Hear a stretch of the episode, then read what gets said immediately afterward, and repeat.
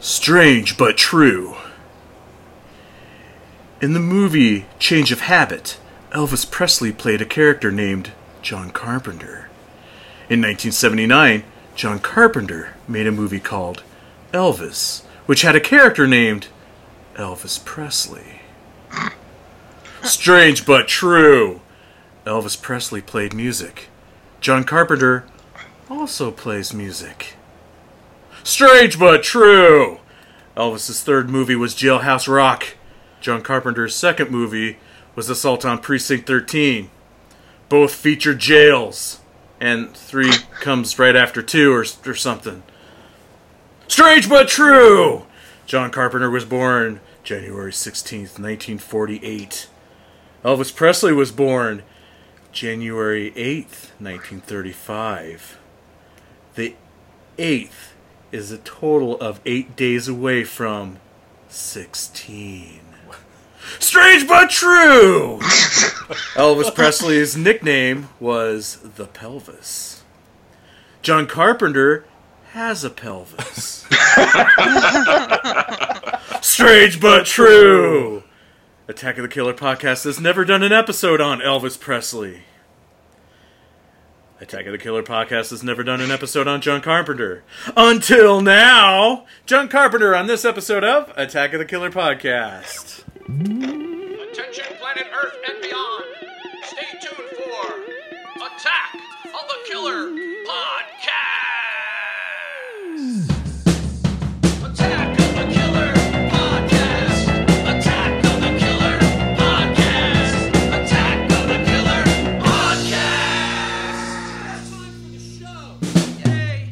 Hello and welcome, young and old, boys and girls, to another amazing episode of Attack of the Killer podcast. I am your master of ceremonies, Insane Mike, and this episode we will be covering the career of the one, the only, Jonathan Carpenter. Or John Carpenter. I don't know if he if his name's really Jonathan. Oh, I'm just trying to make it sound cool. If you, if I can share a little uh, story r- real quick here. You should. So I was cleaning cleaning the living room the other day, and I found some change in, in one of the couches. Excuse me. And what happened was, is I pulled back the couch cushion, and I fell into a portal which led to a magical land of wonderment, where unicorns, elves, fairies, and all kinds of mythical beasts lived, and they honored me. Uh, they honored me as their leader, and I ran a revolution to take down the evil queen that ruled the land with an iron fist. I was given a magical, the magical sword of Yale's, and was able to slay the witch within the final hour. The creatures of the land wanted me to stay and be their king, but I know, I knew I belonged back here with you guys. And the most amazing part of this whole adventure is as I was leaving, I looked down on my feet and found $5.50 worth of change. So now I wonder, what should I do with this new with this newfound riches? What would you do? Oh, I know. Donate to our Patreon.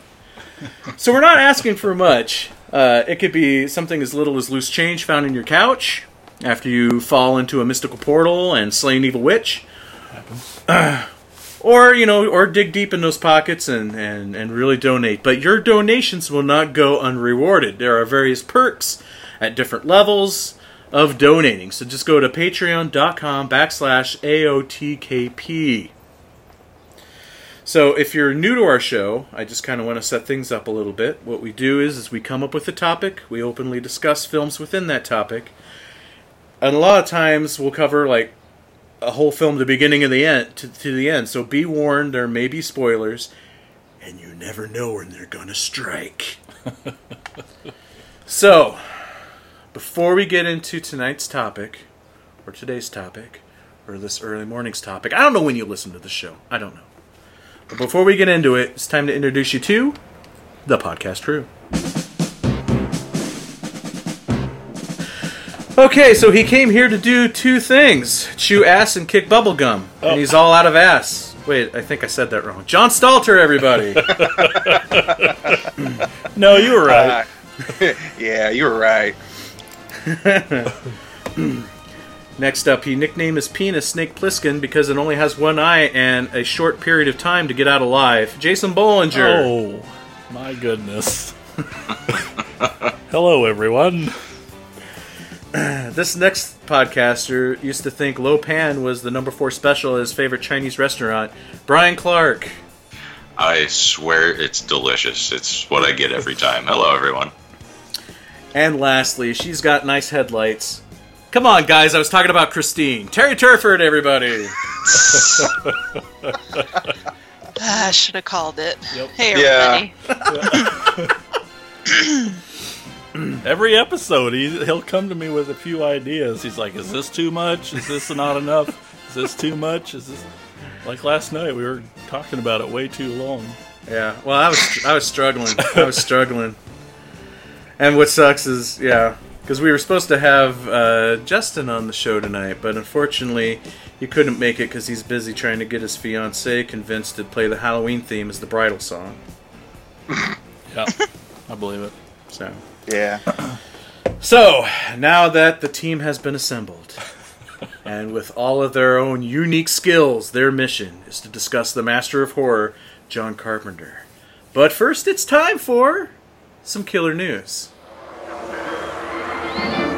Now it's time for Killer News. Ripped straight from the headlines on Attack on the Killer Podcast. All right. First up, just a, a little piece, but something I am kind of interested in. Uh, Sony has acquired the rights to a movie called Serpent, which is written and directed by first time filmmaker Amanda Evans. Uh, it's about a husband and wife on a romantic retreat in the wild on a camping trip, uh, and they wind up getting trapped in their tent with a poisonous snake. So it's uh, got kind of a an open water quality to it from that brief little description. That sounds uh, kind of interesting. I enjoyed that movie and uh, nice little claustrophobic. Here you go, Mike. Thriller. Mm. uh, you know, and if the tent goes under 55 miles an hour, the snake explodes. Okay, uh, next. next up, Jordan Peele uh, was at one point rumored to be attached to the Akira live action thing that's coming out. Whoa. And he has now said that he is not going to do that and he has no interest in doing it. And I'm glad because I have no interest in seeing a live action version of Akira. Yeah, But what he's going what he's going to do next is a uh, one-hour drama series on HBO called Lovecraft Country. Uh, it's based on a book from last year by a guy named Matt Ruff. I've heard of the book. It had some uh, pretty strong critical acclaim to it. I haven't got around to reading it yet, but it sounds pretty cool. It focuses on a character named Atticus Black, and his father goes missing. So Black joins up with a friend and an uncle to go on a road trip across 1950s Jim Crow America to find him. Begins a struggle to survive and overcome both the racist terrors of white America and the malevolent spirits that could be ripped from a Lovecraft story.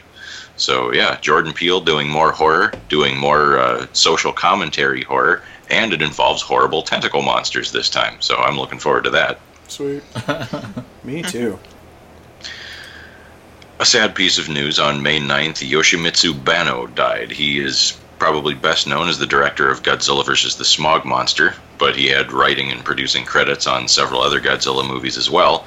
And his determined efforts to see a big budget 3D IMAX Godzilla movie get made for, oh god, probably the last 15 years he's been, try- had been trying to get that done, uh, wound up culminating in the legendary Godzilla movie in 2014. So basically, we have him to thank for the uh, the ongoing legendary MonsterVerse with Godzilla and King Kong and uh, Pacific Rim and all that stuff. So rest in peace, Mr. Banno. You did good work. And finally, something uh, a little more relevant to our topic tonight. Uh, MondoTees.com, who do posters and records, and I guess they do T-shirts too, uh, have embarked on their first board game. Uh, it's a collaboration with a, uh USAopoly. Uh, it's a game, or no, it's USAopoly's designer games division, Project Raygun. There we go. Sorry, I couldn't read there for a minute. Uh, it'll come out in October. There will be a regular version of the game in stores, and uh, you can get a limited edition from Mondo, and it's called Infection at Outpost 31. So it's a John Carpenter's The Thing game. Oh, cool. Whoa. Yeah. So we we heard about the uh, Big Trouble in Little China game coming out just a couple of months ago, and now there's a Thing game coming out.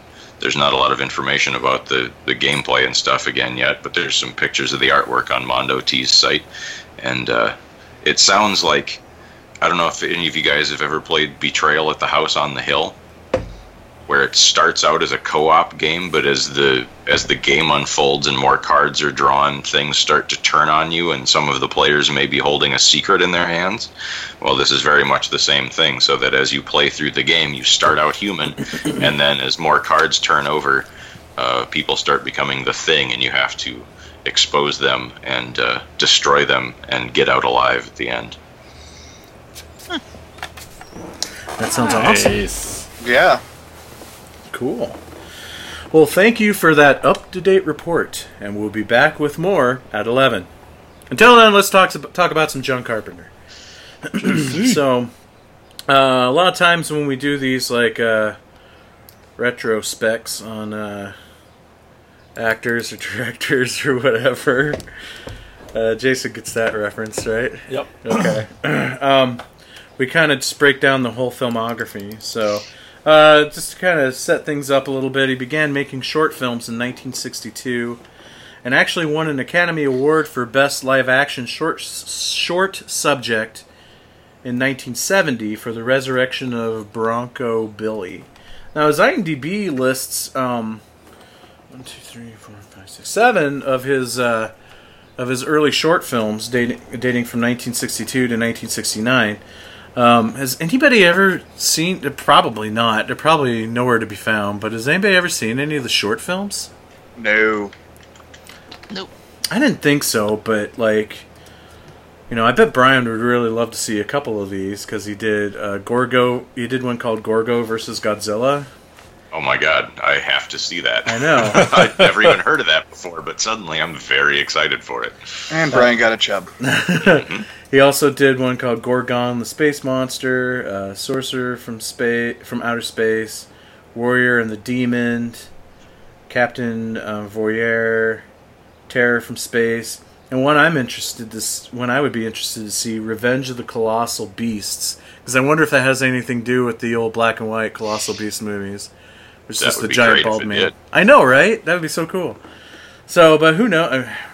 That'd be so great if they were out there somewhere, but not that I've ever heard or seen. Uh, Watch next week. Scream Factory will announce Yeah. they're all coming out. Guess Box what we're set. doing? Oh, that'd be cool. They should do because you know there's so many great classic filmmakers out there that got their start doing short films, whether it be in college, like with John Carpenter, for example, or making or making crappy Super Eight films when they were kids. You know, like there sh- they should just put that stuff out and um, like do some kind of like cool little box set. They could make a mint off of that stuff, man. That'd be great. But a problem is, I'm sure a lot of that stuff just didn't survive. You know, they're either More- made for prod for projects, or you know, they got shoved in the back of a garage and got mildewy, or you know, they got left on a table in a dorm room and people spilled beer on them. I mean, who knows? Very true. Yeah. Very true. Very true. Even though I, I have still have all of my uh, high school films, but they were shot on VHS. They, that has a little bit more Yeah, it's a lot durability easier to pr- preserve than uh, eight millimeter film. exactly. Yeah, there you go. You could put out a little, you know, DVD of all your short films, Mike. Okay, now I know why that John Carpenter hasn't released. Uh, That all makes sense now. okay, so moving Nope, on. nope. You got to do this. Damn Ten- it. T- At least ten people will pay money for this. Actually, now that I think about it, seriously though, I, I bet it's probably a lot of legal things, because because honestly, I probably would release all my old all my old Gore Gang high school films if it wasn't for the fact that I would feel the need to track down each one of those guys from high school and make sure it was okay that I uh, put it out there. So Well, in the case of Gorgo versus Godzilla, I can uh, tell you with very good authority that he would be sued out of existence by Toho the second there was any word Yeah. of that coming out. good point. They are notoriously litigious. And they have every right to be, you know. Uh, okay, cool. So let's actually get into uh, his filmography. His first film, 1974's Dark Star. Now, Brian. And I understand you recently rewatched that one, right? Yeah, I've got the old VCI VHS. Uh, I hadn't watched it in quite a few years, but I revisited it again uh, last week for the show, and it's it holds up. It's a lot of fun. It's really funny. The the bit where the uh, the captain is recording his captain's log, and he says, "Oh, and uh, one of the storage bays self-destructed last week and destroyed the ship's entire supply of toilet paper." Never fails to crack me up. The only, I haven't seen that movie in so long. The only thing I can remember is, of course, the the beach ball alien monster. Yeah, with the uh, repainted creature from the Black Lagoon gloves as hands. Yeah, that's the only thing I can remember from it. there are some some seeds of what Dan O'Bannon would eventually turn into Alien in that segment. You know, being hunted through the corridors of a spaceship slash hunting through the corridors of the ship, the alien, because it escapes while he's trying to feed it. Yeah, Except in this case, he took it on as a pet because he thought it was cute, and now everyone hates it because it's annoying. and they make him feed it because no one else wants to deal with it. awesome. With the, the the idea behind the movie is there's this ship called Dark Star that's out uh, sort of surveying the surrounding solar systems, looking for unstable planets that could uh, deviate from their orbits and crash into the suns of the solar systems, causing supernovas. Which pretty sure that science is a little sketchy, but it, doesn't matter. It's cool. Basically, they're trying to make the galaxy safe for colonization for when you know the rest of humanity eventually gets to that area they, they won't have to worry about being vaporized and uh, so they have these huge bombs in the ship that will essentially crack a planet down to its core and vaporize it and the bombs are equipped with artificial intelligence and uh, you know these these guys have been out in space for years. One of them played uh, Pinback, played by Dan O'Bannon, isn't even actually supposed to be there. He was just wearing the wrong flight suit at the time and got shoved into the shuttle. He's not an astronaut. He's actually just a fuel bay technician. and uh, you know they've all gone a little stir crazy. They're all kind of getting on each other's nerves. There's there's lots of shenanigans. Nobody really likes Pinback, so they pick on him all the time. And so these uh, they're they're getting ready to destroy a planet, and one of the bombs there's a malfunction in the in the communication between the ship's computer and the bomb, and the bomb decides it doesn't want to leave the hangar. It's just going to blow up there. And so the captain of the ship has to go out and convince the bomb not to blow up by talking philosophy with it. And he accidentally argues it into exploding even sooner than it was already going to. Yeah, I should rewatch this. Has it ever been on DVD or Blu-ray? Yeah, it's on DVD. You can get it on you can get it on Blu-ray now through VCI. Oh, okay. Oh, really? Mm-hmm. Okay. Same company that put out Gorgo, oddly enough. Weird. Strange but true. Okay. Um. God, that's gonna that's gonna pop up from time to time. uh, for the for all episodes from here on out. Um, yeah, I wish I could speak more to this, and I wish I had a chance to rewatch it, but didn't because I don't because I don't even remember if I fully got it the first time I watched it. So it was so long ago that And it's just kind of a little absurdist slice of life comedy, you know, blue collar working class dude comedy in outer space that just happens to have a sort of apocalyptic downer ending. yeah. Anybody Is else? it- I'm Oh, sorry. sorry. Go ahead. No, go ahead. I, I was just going to ask the exact same question you Oh. did. Anybody else seen it? I haven't watched it in I haven't. ages, Nope. but I've seen it, just not recently. The movie that definitely gave Carpenter and Dan O'Bannon their big breaks, but it's often forgotten. And you know, Carpenter's visual style is, you know, there in more or less fully fledged form right from the get go. I mean, watching it, it, it still looks like a John Carpenter movie. It obviously doesn't have the that polish, that you know, that real sharp edged look to the film quality that his his later stuff does, like Sure. you know the lens flares and such things. Um, but yeah, it's yeah, you can hear the cat. Can't you? I was like, that is not mine for As this. I said, for once, it's not John's cat interrupting everything. Maybe he has Yeah, something to check it. say about Dark Star. No, it doesn't. Shut up, cat. I don't even like you. Oh, which one is it? Reagan, the white one. Oh, that one hates me. Fuck that cat. That's dumb. Anyway. Yeah, so everyone should go out and check out Dark Star. It was uh, shot over the course of several years. It was a student film, a collaboration between Carpenter and O'Bannon. Their relationship later turned sour. I'm sad to say O'Bannon and Carpenter did not get along much after the making No, of that. But you often wonder who, you know, whose side would you be on on that one? And things I've heard about Dan O'Bannon over the years, I have a feeling John Carpenter, you know, was the good guy in that Yeah, scenario. it's Yeah. it's a case of John Carpenter can come off as kind of prickly sometimes, but Prickly. Dan O'Bannon was like mentally unstable. So exactly. Still love him. Still love his work. But uh, yeah, Butter nutter butter. yeah. Sometimes it's a paid off though. Like Return of the Living Dead is still one of my all-time favorite movies. Anyway, uh, but we're not here to talk about Dan O'Bannon. Um, we then, so like after '74, then uh, he uh, in 1976 was his next film with Assault on Precinct 13. Another one I haven't watched in like eons. Yeah. and I watched it last night, and then again with the commentary right after. Oh, nice. Nerd. yeah, and his solo commentaries are hit or miss. Th- This one's got some some interesting information, but he does tend to lapse a lot into just describing what's happening on the screen because it was a long time ago.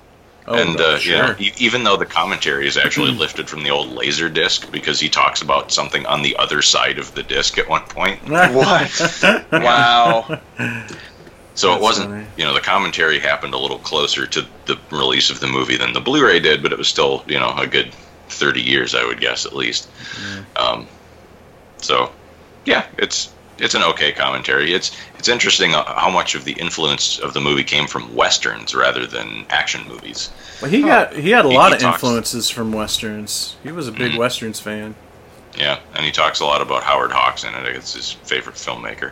Yeah. Um, loves Howard Hawks, uh, loves Elvis, loves westerns, and Hitchcock. So I think those were his biggest influences. really, really good movie, though.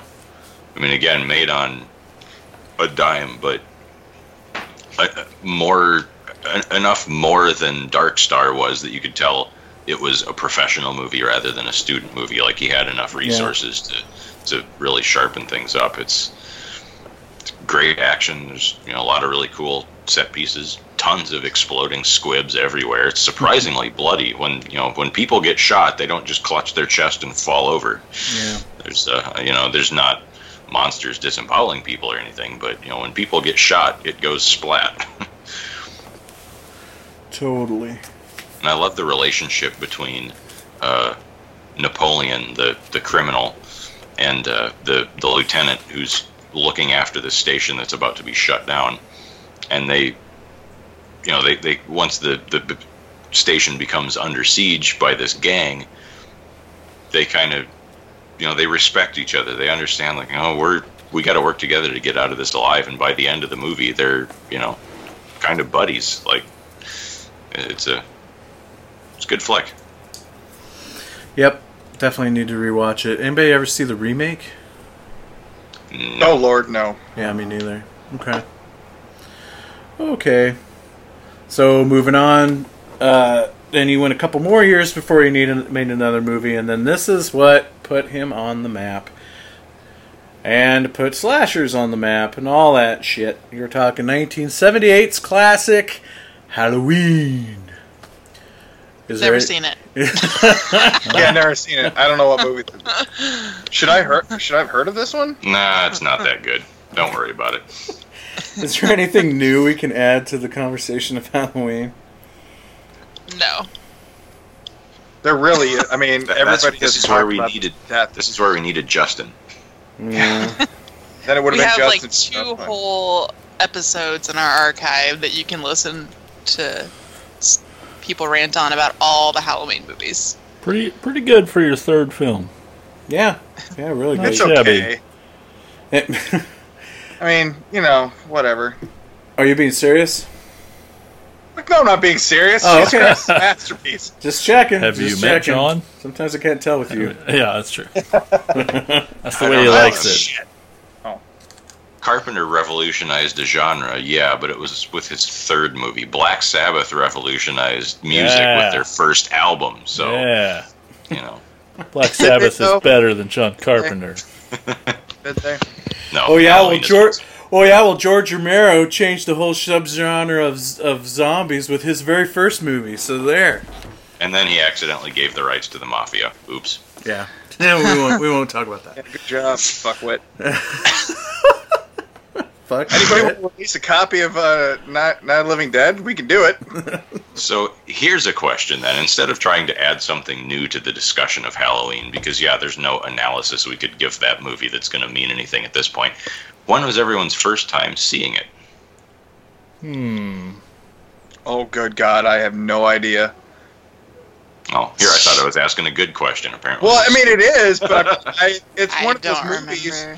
It's one of those movies. It's just like it's so ingrained in my brain. Like I, I can't tell you. I I can tell you when I saw Texas Chainsaw Massacre for the first time because I was 19. Hmm. But yeah, I can't remember with Halloween. It's ages ago. I saw it on TV for the first time, not on video. So I saw the the different TV edit that is actually longer than the theatrical version, and you know remove some of the nudity, or not some of all of the one piece of nudity in the movie. Yeah. Um, and, and adds in a adds in a bunch more dialogue and stuff because uh, my Huh. parents had just got a satellite dish. I was 14, I think, and uh, it was you know we, we got it right towards the end of summer. So coming into fall there, of course, uh, I believe it was TNT or USA. One of the two was uh, playing Halloween movies. Of course, that's what you do in October. And uh, so I was all excited because you know, of course, I'd heard about it left, right, and center for years and always wanted to see it. But it was one of those it's R-rated horror movie, so I couldn't rent it. And uh, yeah, so I wound up catching it on TV and just I remember being glued to it like that. It's one of the first movies of that, you know, first type of horror movie that really captured my attention. And I don't know, I don't know how to describe what I'm trying to I trying get. to say here, No, but it was awesome. Yeah. Just cut all that out, Jason. That makes No you sound way. No, no, we're leaving that in. Oh, Brian sounds like a jackass. Let's keep that part. Yay! I can't remember. That's every episode with me. So just you know, I can't. suck it up, Buttercup. I can't Yeah. honestly remember the first time I watched Halloween. I really can't. What's funny is I can remember the first time I ever watched Halloween two. Um, I think it played on. Uh, it was around Halloween time. I think I was uh, either junior high or either junior high going into high school. That maybe that uh, uh, I can't remember if was ninth or tenth grade, but USA all week long was playing at prime time was playing horror movies all week long, and uh, uh, no, not USA. It was WGN, and uh, I taped every single one, and I still remember those tapes and watched them repeatedly because it was Halloween two, Jaws, The Dark. I didn't watch that one repeatedly. That movie is, is kind of shitty. Um, what were the others? I'm forgetting. Oh, Night of the Living That Dead. I happens think in your old age. yeah, yeah, yeah. Living Dead. Um, but uh, yeah, well, and you obviously could tell which ones I watched repeatedly. Then it was definitely Jaws, Night Living Dead, and uh, Halloween Two. And um, I just remember that one really sticking with me, just for the fact that it really felt like it was Halloween while watching it. So, but still, and I I have a feeling, I have a feeling I probably saw Halloween Two before I saw the original Halloween. So, whatevs. Can't remember either. Yeah. yeah what I about you? remember the first time I saw it in the theater. Oh yeah. Oh yeah, Me that was awesome. Yep. That great story, Terry. that was entertaining. Still better than mine. Oh. got to see it in Fairfield on a small, well, in a small, Small theater. Um, and Justin Beahm introduced it and chatted a bit about things and, And that- stuff. And it was my birthday, or Oh. almost my birthday. Now was that the, was that the time where they did that full like uh, kind of theatrical re-release of Halloween that Yeah. he was in charge of? Yeah. And it was supposed to be the 4K release, but I don't think it was. But it was still awesome. I think it was right after that time we saw it in Cedar Rapids. In Cedar Rapids, we saw it with Justin, and you got to dress up as Michael Myers. No, I didn't. Oh wait, no, that was really Michael Myers. Yeah, What? yeah, he was there, scaring the shit out of people. Saying Wayne's World, Wayne's World. No, Oh, wrong, Michael Myers. Sorry. All right, so moving on. Fair enough. So, also in 1978, he did a TV movie called Someone's Watching Me. Don't know shit about it, so anybody else? Adrienne Barbeau is in it. That's right, she is. Who John Carpenter later married. did he now? That's right. And they had a kid, And they had a kid together. and he is somewhat, or he's involved with the, the, the tour. I don't remember what he plays. I can't remember if it's keyboards or guitars or whatever. But Mm, cool, cool. but yeah, my my buddy from college supposedly went to school with him. So so there's that. Oh, nice. That's cool. Yeah. Okay, so anybody have anything to say about someone's watching me? Just, Or I just guess- Jason. I Oh, get. Nope. I guess I should say someone's watching me because it's got an exclamation point at the end of it. Then in 1979, he did another TV movie, which is an epic milestone, another epic milestone in John Carpenter's career because it's the first time he worked with. That's right, Kurt Russell, and uh, it was the Elvis movie where Kurt Russell played Elvis. That none of us have seen, so we'll move on. then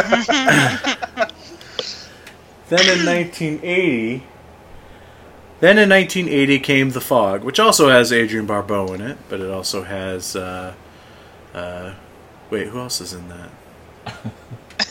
Jamie Jamie Lee Curtis is in that one, right? Yeah. And Tom and Jan- Atkins. And Tom Atkins. And Janet Leigh. Yeah, because I was gonna say Janet Leigh and Jamie Lee Curtis, and then I spaced. Was Jamie Lee Curtis in it? I kinda, Yeah, I, I had to. I blanked on that too. Wow. Yeah. I really Hal, like that. And Hal Holbrook. And Hal Holbrook. So May it's he rest in peace. It's got it's got quite the uh, John Carpenter alum in that one. It's like people. love- Who, oh, go ahead. I was just going to say, I love his description of that one. That he said that uh, Halloween was his Argento movie, and that was his Fulci movie. That totally makes Right. sense. Yeah, Holy shit, that totally makes sense. it that really just does. totally blew his mind. It Totally. did. Like it's totally the Beyond or um, Hell of the Gates Living of Dead yeah. or Gates of Hell. Sorry. Yeah. Hell of the Living Dead is Bruno Mattei. oh John yeah. Carpenter has never made a movie as bad as Bruno Mattei. Sorry, I meant City of the Living Dead. how dare you slander the name of Carpenter, sir? Here I I turn. I, how dare you slander the name of Bruno Mattei? Here I turn in my uh, Italian horror fan club card.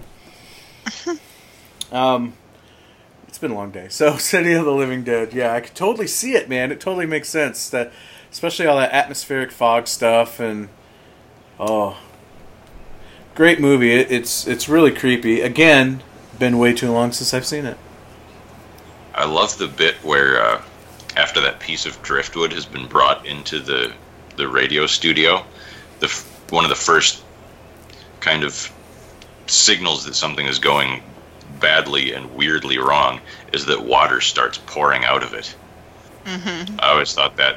I mean, it's such a simple little effect, but it just looks so cool and adds such a wonderful bit of supernatural oddness to that scene. Mm-hmm. I actually uh, just watched this one for the first time. Oh, nice. I had I had seen the remake, which is kind of awful, but uh, this one was way better.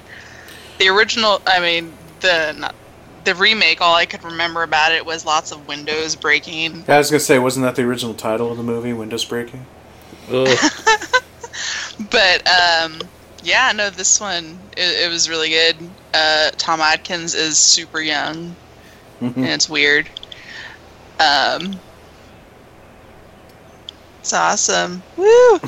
also, uh, co-written by Deborah Hill, Yep. which is Yeah. sweet. Lady writers. Totally. So that it on the fog. Okay, so I promise you, folks, we'll start getting into films that some of us have seen late lately and not like 20 years ago. Uh, then in 1981, Escape from New York.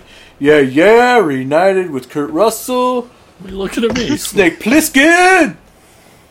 Because your nickname of your penis. oh, right. Love me some Snake Plissken. I wish. Well, I'm going to be careful how I tread here. I Since wish when? The franchise would have continued in the right direction. Let's leave it at that. um, again, it's got a lot of what?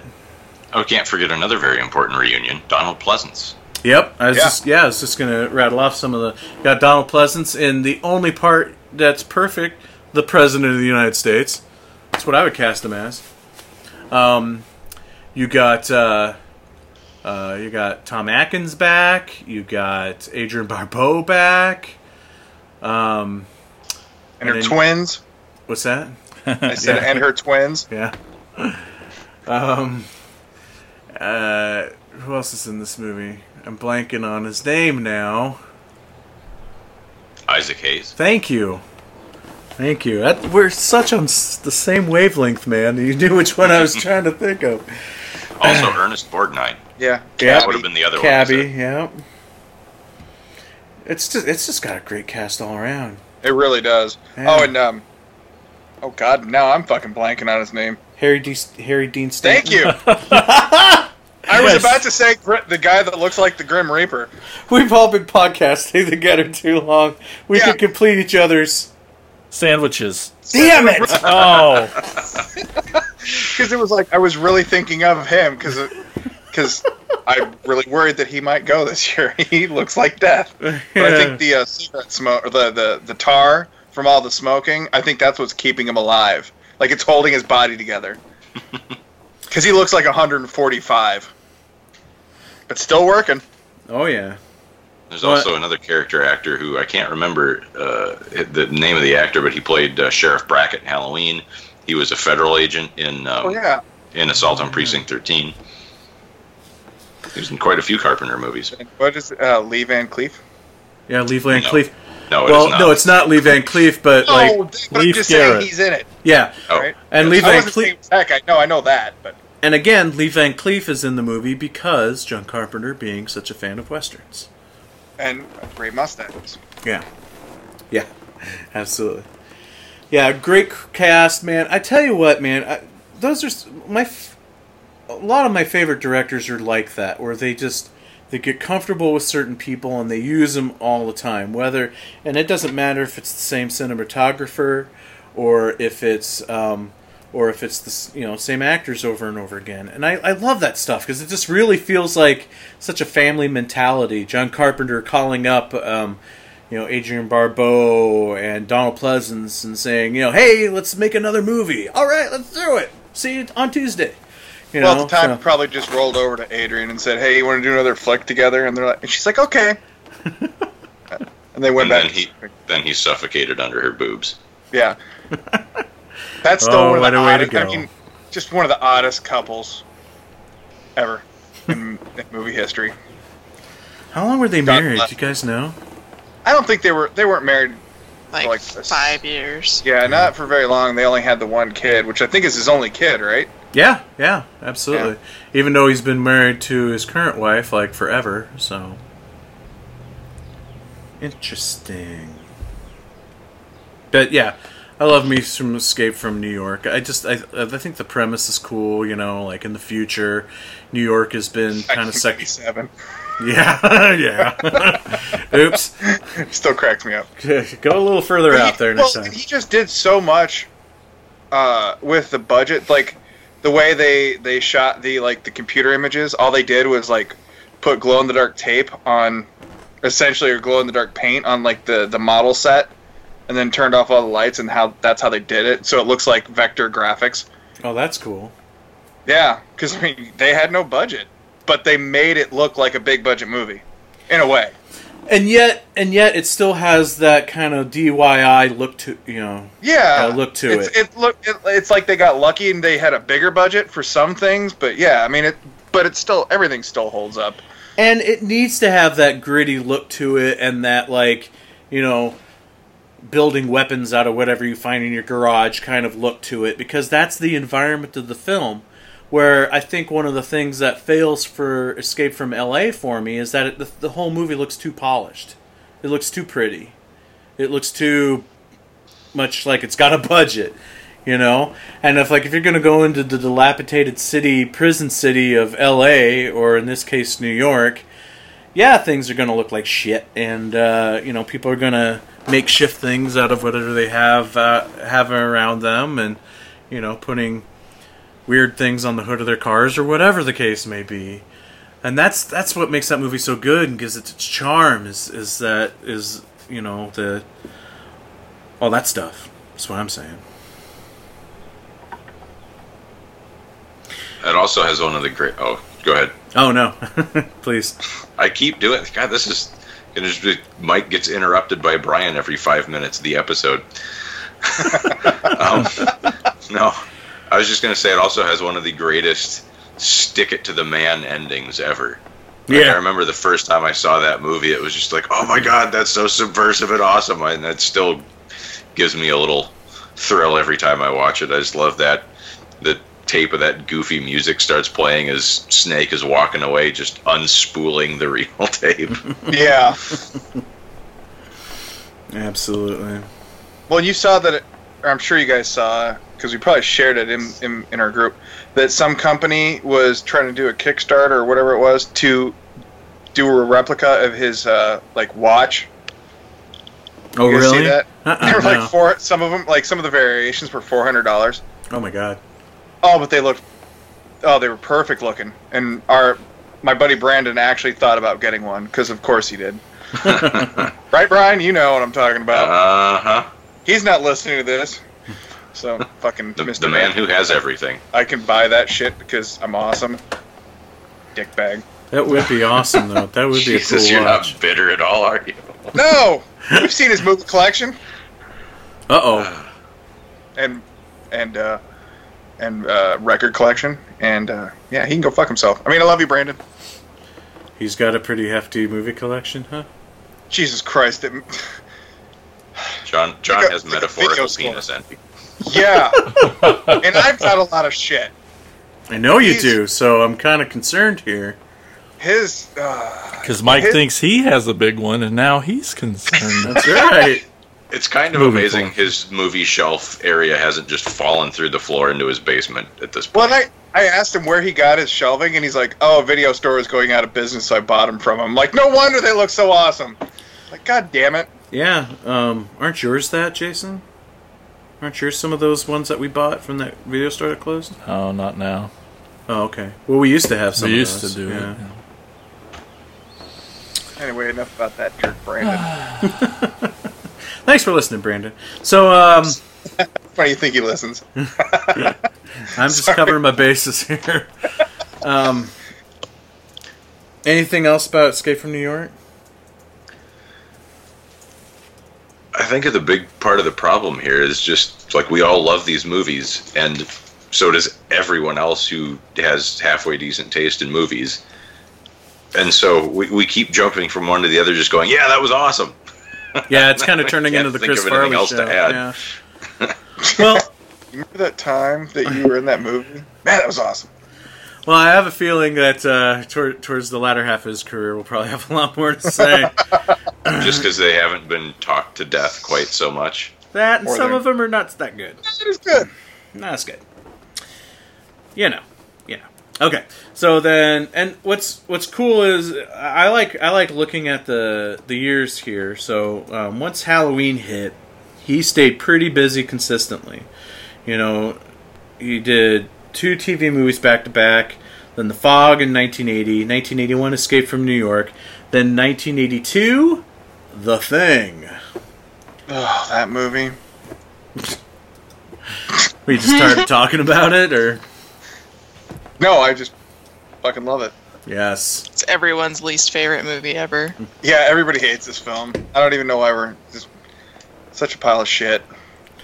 thing that really you know and i get i get how art works sometimes especially something that's that's a true piece of art that it isn't appreciated till later but it just it always really makes me mad at the at the world and life The fact that uh John Carpenter almost it made the thing and it almost ruined his career because it was such a freaking flop.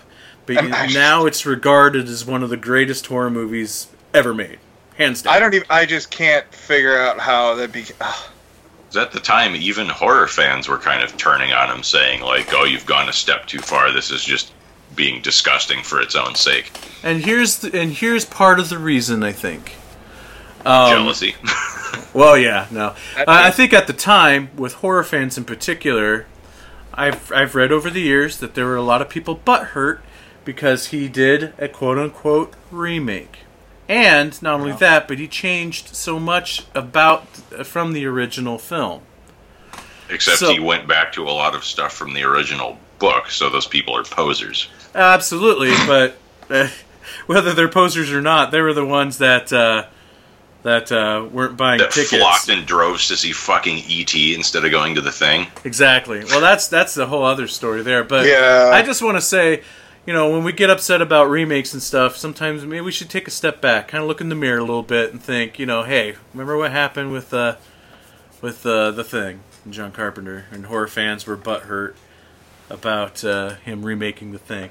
But yes, on the other side of things, part of another part of the reason why it flopped is because freaking Steven Spielberg made a happy Alien movie at the exact same time. I like how you said that. like you were angry, happy.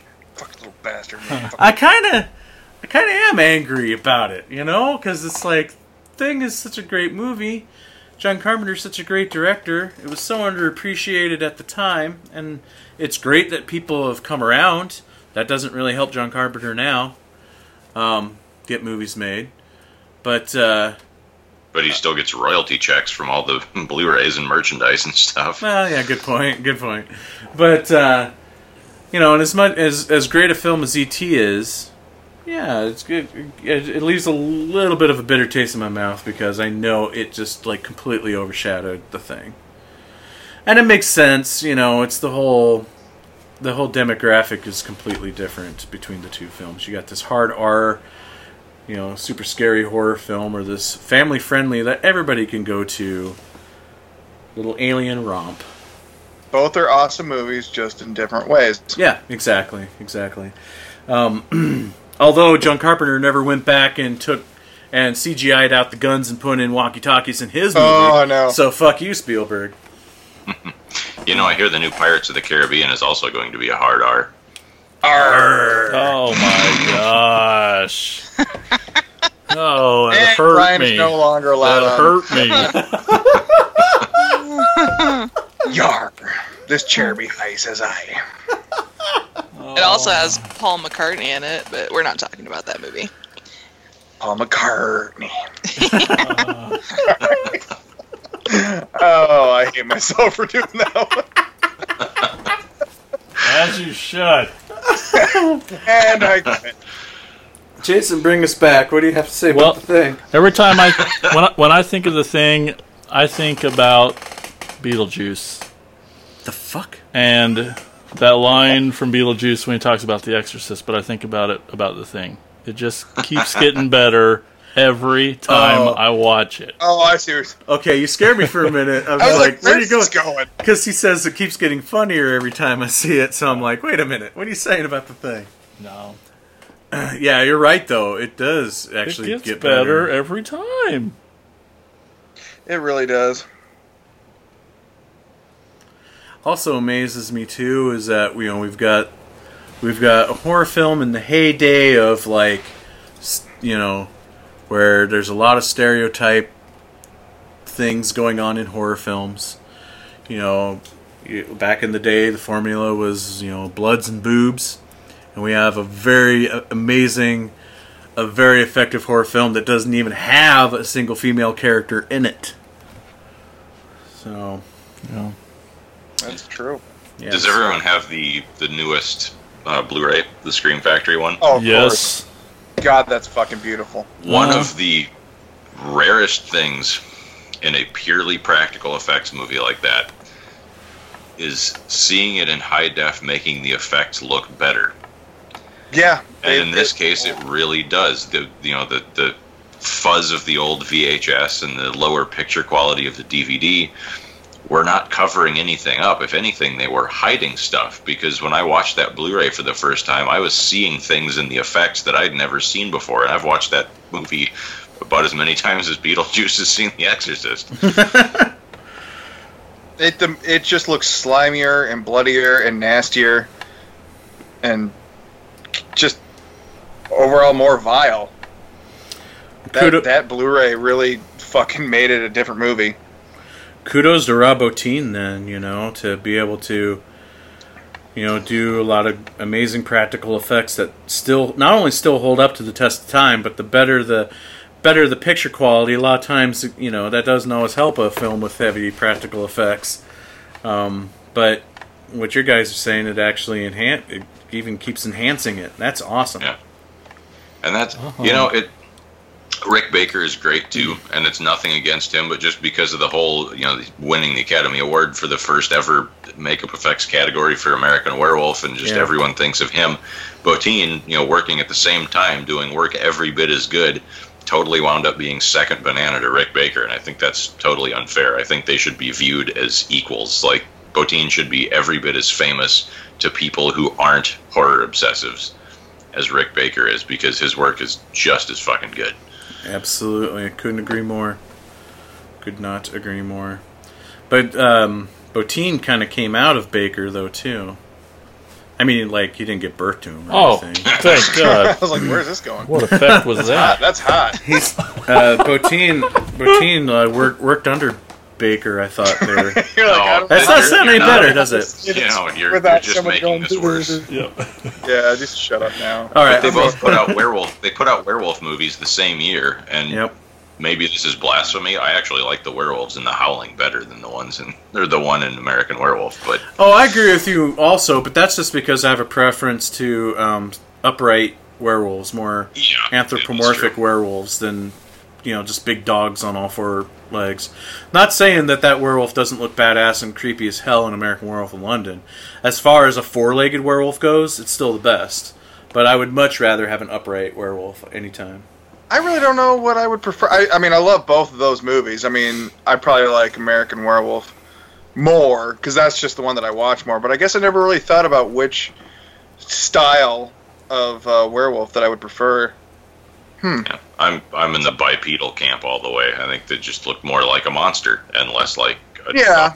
Hey, puppy. Yeah, yeah. The, the further you can get away from and the kisses Oh, my on face. throat. Too late. Why are my guts hanging out? the further you can get away from like something that we know and something that is real, like a like a you know wolf on four legs, you know, still maintaining you know uh, realistic uh, biology too. Um, no. But uh, the you know the cooler I think the monster is. Yeah. an interesting workaround to that little conundrum. There's a very cool Scottish werewolf movie from a few years ago called Wild Country. The effects were done by Bob Keen, who did Dog Soldiers and Hellraiser, among other things. Oh, nice. And the the werewolves, the lycanthropes, I don't I don't want to call them werewolves because they're not wolves. They they look like giant Andrewsarchus, which were prehistoric uh, mammal-like reptiles, kind of bridging the gap between like the Dimetrodon type thing and more into the therapsids and stuff. But great big long snout, huge fangs, kind of you know big shoulders tapering down to smaller haunches like a hyena, except their faces are really long. They're really cool. Look up Andrewsarchus Okay. and you'll you'll see what I mean. But yeah, anyway, the lycanthropes look like that rather than a wolf. So making them look like a prehistoric four-legged monster, you know puts a whole different spin on that. Oh, okay, cool. All right. But that what was the only reason Mike didn't like the Twilight movies is because they were just wolves. Those were just straight up wolves. There was nothing creative about that. That That's the only, only reason. why you didn't like. That's the Jesus. only reason. and I'll, I'll one I've never seen those movies, so I whatever. Whatever you watched every single. one. And there's way more reasons to obviously hate all of those movies, but it is an annoying aspect of the of the Twilight films. Like there's no there's there's no there's literally no design in in in those werewolves. They're just fucking big Big. wolves. It's Um, dumb. Might I? Oh my god! Oh, you're going to No, defend you just Twilight. Shut up, No, no, I'm not going to defend it. But they're not werewolves. They're Native American skin changers. They're supposed to turn into actual wolves. Skinwalkers. Well, that's still boring Still and lazy. fucking stupid. No, the, they're, they're utter shit. They're utter shit. I'm just okay. Sorry. But they call them. Hey, you guys. They're There just was somebody who told me that I needed to watch those movies because she's like, I really think you'd like them. As a horror fan, I think that you'd oh really oh my it. god. Oh And my I'm God. like, you're. Fu-. I'm like, no, I'm not gonna fucking watch that crap. Well, I You're got not my even- husband to watch them. Yeah, because he wanted to fuck you. That's why. Yeah. Like, I will he, say that they Hey, Jesus Christ! I oh, they're utter shit. They are the best things RiffTrax has ever done. yeah, Uh, for sure. Heard that actually. yeah, I've heard that. So next thing you're gonna tell me they're not really vampires. They're just like um, No, Male- they're still stupid they're ass male vampires. fashion models or something. Just uh, leprechauns who sparkle Yeah, or something. I don't know where I was they're going with that, but fuck 'em. fairies. You guys remember that time when Brian defended Twilight? I did defend That it. That's actually going to be like at the beginning of every episode from now on. We're going to do like a like a reminiscing oh. thing.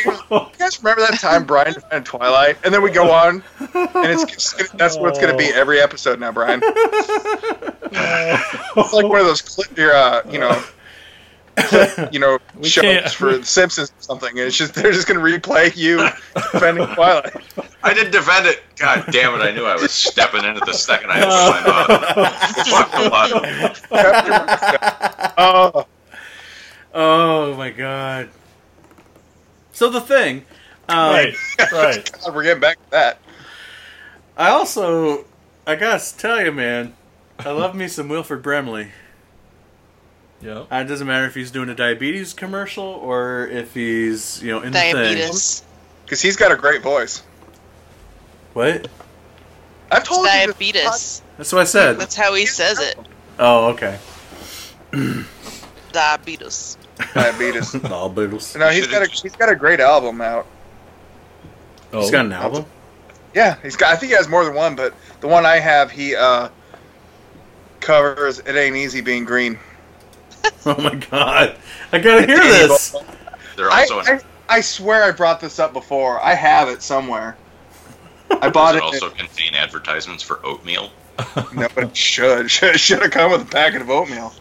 No, I bought it years ago at a uh, thrift store. I just saw, I was looking through the CDs and I saw that. I'm like, I don't care how much this is. It's going home with me. this exists and I need it. That's awesome. He's actually got a great voice, dude.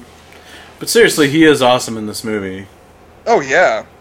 Yeah, between him and obviously Kurt Russell, those are probably my two favorite characters in the whole movie. Although I gotta say, I'm also a huge Keith David fan, Yeah.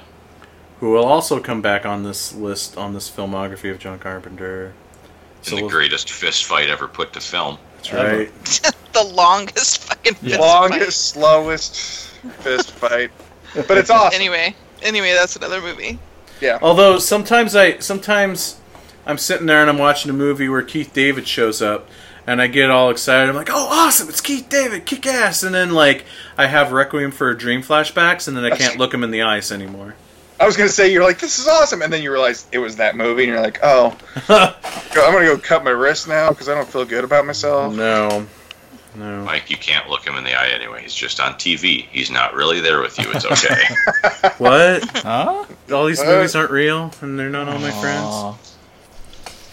Okay, so I love that downer ending, though. You Yes. could never get away with that. No, I mean, obviously, well, you, you could, but not not in a movie that was going to get a big Hollywood. I say that now. I'm thinking of The Mist, which has like the mm. worst downer ending in the Oh, history of film. Oh, and the I fucking love it for ending. that. Yeah, Yeah. Well, I yeah, that's what I meant. But like you know, when they did the pre-make, ugh, God, I hate that word. Um, you know, at the end they. It just doesn't have that, even though they're all supposed to die leading into the Carpenter movie Uh-huh. at the Norwegian base. It just doesn't have that same feel of like it's just these two worn out, defeated guys with no shelter, no food, Yep. in one of the most inhospitable environments on the planet. Just sitting in the snow looking at each other going, fuck. We got this one bottle of whiskey. I guess we can finish that off and sit around a while and see what happens. and it's such it's such a great downer ending for the fact that like it's it's not like you know I'm going to go back to Nine Living Dead where everybody is dead at the end. You get Yeah, no closure explicit. with these characters, Yeah. and that's what makes it even more the better because you know that there's no way out of their Yeah. predicament. You know, but uh, we don't we don't get to we don't get we don't get to see that final moment or anything. Unless you read the Dark Horse Comics sequels from the 90s, where they uh, are shortly thereafter rescued by a submarine. Uh, Childs turns out to be the thing, and uh, then MacReady spends two four issue miniseries fighting it across the uh, across the whole world, really. Um, They're they're cheesy and dumb, and they're fun. But John, anyone- but oh, I've Anyone- never, I've never even seen those. Yeah, Anyone never- read those? No. Uh-uh. But are they John Carpenter approved? I mean, like, you know what I mean? Like, does he consider that canon? Oh, I'm sure Carpenter doesn't, but they paid for the license, so he doesn't have a choice. That's Well, true. I also Because think- he's never said who he or he does he know like in his mind who the uh, the thing is, but I don't think so. I don't think that's important. no. But it'd be kind of funny if he's like, I know who it is. I'm never gonna tell. Fuck you. True. Yeah, I kind of have a feeling John Carpenter could give two fucks about any expanded universe about any of his films. yeah, that's true. he's like, do what you want. I don't give a fuck. Yeah. So you mean the uh, Escape from New York, Big Trouble in China, Big Trouble in Little China crossover comic that's going on right now doesn't matter to him? I would assume Nope, probably matters not, but. I want to read it. yeah. That'd be fucking awesome. I didn't know that was happening. Really? Yep. No. Mhm. I think it's on like the third or fourth issue right now, something like that. Oh, it's already. Oh fuck! I didn't even know it was already. Jesus. They, they did. Co- there were comics of each one, you know, continuing stories of each universe separately first, and then now they're doing a crossover. I haven't read any of them, but Did you guys ever, anybody ever read those uh, Ash versus, uh, Freddy vs. Jason versus Ash comics? I probably talked about this on the show before. I not. Are they good? I really like them. I really, really like them because uh, they try they try really, really, really, really hard to uh, connect everything, and they give you they give you some cool little details here and there. Um, that is like, oh yeah, being a fan of any of those franchises you'd pick up on. Like my favorite my favorite aspect of the whole thing that brings Ash into the story uh, of the other two is that um, uh, the Necronomicon is partially responsible for Freddy the way that he is and Jason the way that he is, and the Necronomicon is in um, the Voorhees house, Yeah, which is in Jason Goes to Hell. right. And say the Friday the Thirteenth Nine already did half the legwork for him. Exactly, exactly. Almost as if it was on purpose, but you know it wasn't. no. It's just they wanted to give you know horror fans a boner by putting a prop from another horror franchise in it. Just a happy accident that. So I think that I always thought that was cool, and then like um, in the second one, it kind of goes off the rails where like uh, Freddy goes after the president, but um, But the first one is completely dignified and, and true to the source material. But what, but one of the cool things I like about the second one that Ash ends up at this um uh like I want to say like an AA meeting, but it's not an AA. It's like it's survivors of Freddy and Jason group, Okay. and and it's got Tommy Jarvis there, Tina from part from uh, Friday Seven, It's got um, I think Alice from from the Nightmare series. So that was fun. You know, it's just being fans of those franchises and getting those little, you know, strokes for the fans in those books just made them just made them fun. I, I recommend reading them. So, There's loads of good horror crossover comics, though. Oh yeah, There's uh, like uh, Army of Darkness is well, and not even just horror. Like the Army of Darkness is crossed over with the Red Sonja because they're both published by the same company. There was an Army of Darkness Hack Slash crossover, which Hack Slash is strictly comic book property, which is fantastic. By the X way, Slash crossed over with a lot though. They also did a Yep. Herbert West crossover. yep, and there was a Chucky one as well. Oh, that's right. Yeah, they were supposed to do a uh, Jason Voorhees one, but I think there was some tie some issues with knocking, you know, doing the rights or whatever. So Yeah, at the time, anyway.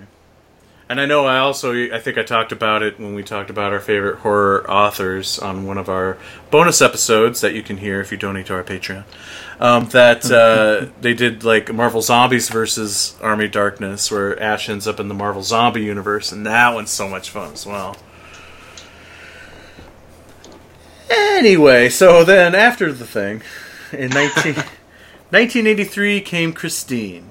I freaking love Christine. I'm so glad that I got to rewatch that one for Yeah, the we watched it the other night, and it fucking rules. Yeah. I've got I've got a confession. Okay. Jonathan.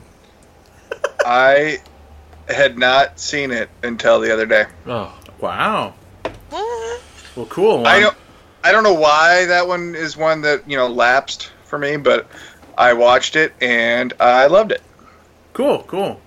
It was really good. I loved the car. I loved the acting was really great. The Yeah. the main guy, can't think of his name right now, but he just yeah he did a great job from going from the nerd to basically the asshole greaser that didn't give give a fuck about anything but his car. yeah. Yeah, I totally loved it. Now, when you rewatched, when we rewatched it together, Jason, was that the first time you'd seen it in a long time, or In a long time. okay? You? Uh, probably not as long of a time for you, but it had been enough time for me to kind of for, forget how much I really appreciate that movie. Like I know we did Stephen King, a Stephen King episode not too long ago, and I know we had talked about uh, I can't remember if it was during the regular episode or the bonus episode where our favorite King adaptations were. That wasn't Creepshow because Uh-huh. Creepshow is is always everybody's favorite, right? Anyway, Right. um. If I didn't say it before, I'm changing my answer to Christine. I think. Yeah. Yeah, I really loved it so much, and and it and it it sucks because it was again and for both Stephen King and John Carpenter, it wasn't a successful film. Which is crazy. It's very crazy because it's just like as far as as far as the way Ste- uh, you know, I mean, there's been a lot of epic directors that have been attached to Stephen King movies. You know, you got Stanley Kubrick doing The Shining, you got Brian De Palma doing Carrie, you got Mick Garris doing Sleepwalkers. Um, oh, I thought yeah, that would get a chuckle. Anyway, uh, That's a good chuckle. that was a good chuckle. Oh my god. Nightmares. But like some of the choices that John Carpenter made is you know is right up there. excuse me, with some of those iconic moments in say The Shining or Carrie. I love movies, especially horror movies that have killer or monstrous inanimate objects or anytime an inanimate object is treated like a character in a film. I'm I love that shit. And and what I like about it is how the director's got to put forth his true talents and be able to convey that this inanimate object is a character and try to convince me to believe that to be the case. And he does an amazing job with the car in this movie. The car really has some amazing creepy moments when it's just sitting there being a car. You know, Right. not when it's like killing somebody or chasing somebody down the street or when it's remorphing itself. Just when it's just sitting there, being just a car next to other cars. Like it's the scene at the football scene that I just love, where the camera pan the the the camera or um, uh, the the the boy and the girl, Cunningham and his girlfriend are, are kissing by the car, and then um, the football the football guy gets gets trampled, and they come running. They run away from Christine, and the camera just lingers there on Christine, and then some of that great Carpenter eerie score music just comes in. The car's doing nothing, but it's a creepy it's a creepy shot. It's a creepy scene, and you're creeped out by that car because you're almost sitting there thinking, did Christine plan for Cunningham's best friend to get basically almost crippled during a football game? I mean, how far does this evil go with Christine? How far does her reach go even beyond the laws of physics? So, wonderful movie, great movie. And really we- great movie. And Jason and I were watching a lot of the uh, um, bonus features on the Blu-ray. And uh, interesting fact that I learned from one of those is that those the, that scene where um, the car fixes itself for the first time, and we see all the the bumper fix itself and all that. All those effects were done after principal photography was done, and John Carpenter thought when he went back and watched it, he thought this needs a little more spice.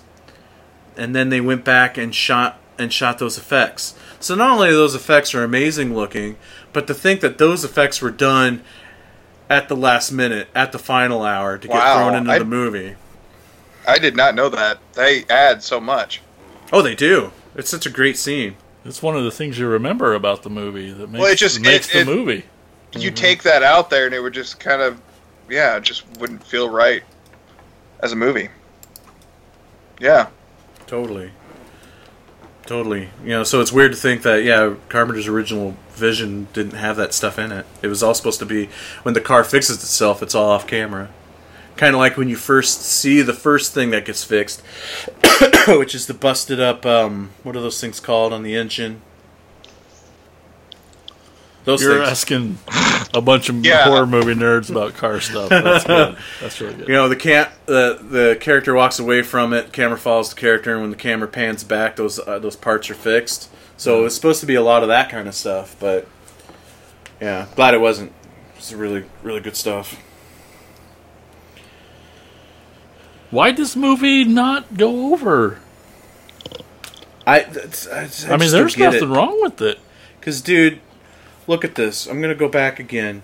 I can't speak to say like the fog, but like three, what or Escape from New York. I'm assuming Escape New York had to have done decent box office considering its budget. But two great classic John Carpenter movies, The Thing, Christine, both just freaking duds right in a row, box office wise in its day. I don't get it. Don't get it. Why, Terry? Uh, Oh, it's like cult you- you classics. No. 'Cause Popular later on, because that's how most horror movies seem to be. Yeah. Yeah. did did have you did you get a chance to rewatch Christine at all, Terry? No, I've seen it before, but it's been eons. I, I was I I read uh, read slash listened to the audiobook a Oh, while yeah? back, but that's not the movie, so that doesn't count. How do you read slash listen to an audiobook? I, s- I started Insert reading it and then I, ins- I switched to the audiobook. Oh, okay. I was there gonna, you I was gonna be like, insert side A. That was that the reading part. Okay. Does uh, Maybe. Does hearing it read out loud improve it any? Because I thought that book was kind of a clunker. It was kind of a clunker. That's why I switched to the audiobook. Those are car, that car it would be more terminology. dramatic. The, the like the reason for the car becoming evil just is so half-assed. What What is the reason? I'm, I'm like curious. it, it, it's owned by a shitty, mean, cranky old alcoholic guy, and just like over the years of being around him, essentially just his, and then he dies, I believe, right? Does he get killed in the car or something to that effect? It's been a while since I've read it. Uh, But anyway, basically, this shitty old man haunts the car. like the Oh, car, ta- yeah, I the car takes that. on his cranky personality, basically. That's fucking Yeah. just stupid. Well, So even, even that early, even that early on in his career, he was already kind of falling into the, you know, how Family Guy makes fun of him in that one episode where he shows up at his agent. It's like, I, I've got a new book. Uh, it's it's going to be twelve thousand pages long, and it's going to be about a haunted. And he's just looking around the office. A lamp, yeah, a haunted lamp turns evil and attacks a family. I'd watch that. Like, Yeah, no it's- shit. That might actually be good. It's just kind of, Oh, wait. sort of a stretch. Wasn't that Amityville Horror Three? Wasn't that a haunted lamp in that one? But that's what's awesome about this movie is they don't fucking tell. I mean, they just guess what? This car's fucked right off the line, and then there's Yeah. you don't get any reason. And that's what makes it great. That's what makes it great. Move where, on where it's and the, let it be a badass. And the ghost of Well, I'm the owner that feels like a cop out, but we all hate it. And why? Because like it doesn't live up to our expectations after, especially after seeing the movie when there's no no knowledge of where it came from. So we our own minds have that built up. Well, I'm trying to remember because I mean I, I kind of spaced out the first like couple minutes. I mean I saw when the guy gets you know his arm smashed and whatnot uh, in the movie, but when the cars are coming down the line, Christine's the only red one, right? Like everything Yep. else is white, which I thought was really cool. I was like, huh, why is this one red? And obviously creepy and evil, but yeah, I like that there's no explanation. no real. I mean, it gets a little taste of blood with the hood falling, and then So like I want to kill some more shit or and the fuck guy- shit up. ashes his cigar in there, and then he just dies. Whether he dies in it or the car kills him, we don't know. But there's death. Well, but he he made Right the there. car makes people choke, so yeah. And one of the things I love about this movie, or one of the favorite actors from this movie, is Robert Blossom. Yeah. He's so good in this movie. He is, he's good in everything, man. Home Alone doesn't matter. Well, yeah. I love him. Why? but he's really good Because in this movie. He was really good. He was really Yeah. good. He he's probably he's probably one of the best like cranky old men exposition Yeah. characters of all Ever. time. really? he's he's only there for exposition, but uh, he delivers that shit like a pro. Yeah. Um, I love Robert's Blossom, and it's Robert's Blossom. I double checked. Yeah, checked it's it. such a weird. yeah, a weird thing. because he played Ezra Cobb in Deranged. Oh. Yes. Anyway, um, Really. what's that? and? Farmer in Close Encounters of the Third Kind. yeah, yeah. yeah, Farmer, shocking. And considering that his whole film career he looked old, I noticed he didn't pass away until 2011. Yeah, Wow. Yeah. but uh, what else was I going to say about Christine? The score was awesome. I know that. Yeah. It was subtle. Anyway, check out Patreon. Anyway, Um, you used to be so much better at shameless plugs, buddy. Um, oh, I remember I was going to say, okay, favorite character from the movie. I'll start. The guy who owned the garage. oh yeah, he was awesome. lovable asshole. My favorite. And he wa- he's another actor that was in a lot of stuff back in the day. Absolutely, yeah. Uh, my favorite part, my favorite line of his, he's like, "Ah, you know, if you kind of pick up around here, you know, do a couple lubes, you know, put new toilet paper on this little roll thing, you know, shit like that. You can use whatever you want around the garage, and hell, I'll even chip in a couple bucks." And the kid's like, I'll think about it. Think about it. Well, don't think about it too long. I'll put you on your ass. Fucking love that guy. It was so sad when he died. Oops, spoilers. Everybody died. Like, oh, That's true. Yeah, so. Yeah, I'm sorry. no. No, please do. You. Oh, he died. He, well, I was looking up the actor. He died uh, five days, four days before his five days before his birthday in 08. That sucks. Yeah. He's Oh. only 77 too. But he's been, I mean, he was in a lot of stuff, Mrs. Doubtfire and the highly underrated Last Action Hero. I've been meaning to revisit that because that's another movie. I fucking that, love that movie. That was another movie that was a huge tank, but it feels like it's kind of come around to be a cult classic as well. But I haven't seen it since theater, to be honest with you. Oh, I've I've uh, I've seen it in the last like five or six years, and I really like it. Cool, cool. It's fun. It's fun. All right, so after Christine in 1984, you know, and we keep talking about how like the thing ruined his career, but he still stayed steady, making a movie a year for quite a while. Um, in 1984, he did Starman with Jeff Bridges, which I read on IMDb that they were uh, lifelong friends, and Jeff I don't know. and, And Jeff Starman got his car broken into. Yep. And Jeff Bridges was actually supposed to play um, PJ Soul. I think it was PJ Soles' boyfriend in uh, the original Halloween. Ah. Just think about that. Okay, that's enough thinking about that. Yep. Uh, anybody have anything you want to say about Starman? I own it, Ditto. and I maybe have watched it once. Really wanted to watch it again, but I didn't yeah, get to. Yeah. It's good. And I can't, I don't know for sure, but I feel like that one was a bit more of a financial success than the previous two films. So. But uh, then after that came another misstep for uh, John Carpenter at the box office. But it's a movie we all love and cherish. In 19, uh, he took a year off for once now in the in the 80s, uh, and didn't come back until 1986 with Big Trouble in Little China. Woo! Woo! Ow! Uh huh. Ow! Woot, woot. So why is this movie awesome, Jason? I'm not sure. Someone will have to explain that to me.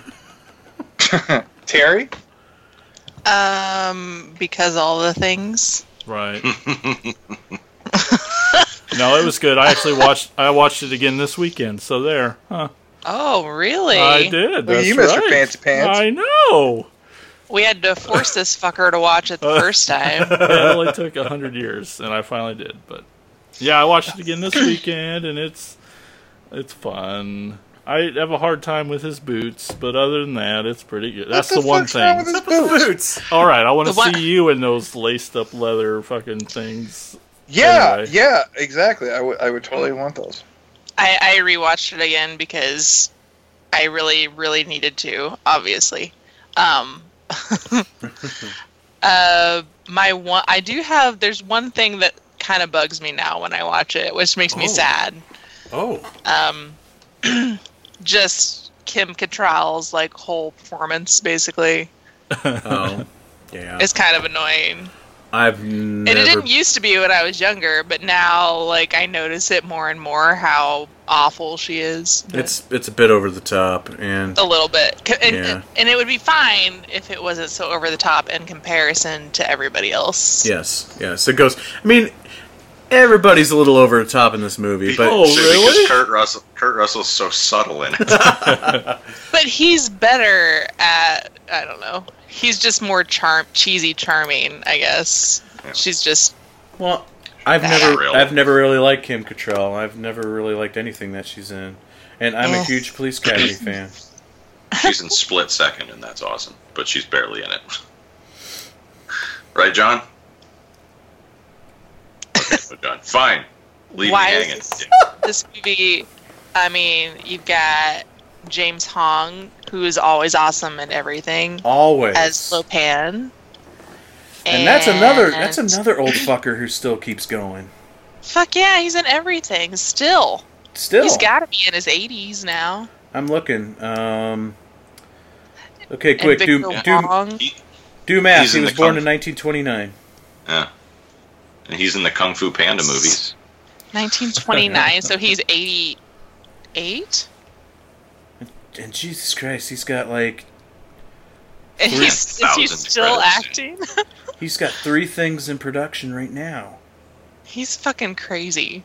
He did a lot of voiceover work in the old Godzilla movies too, when they dubbed him into English. Oh, that's right. Holy, oh my God!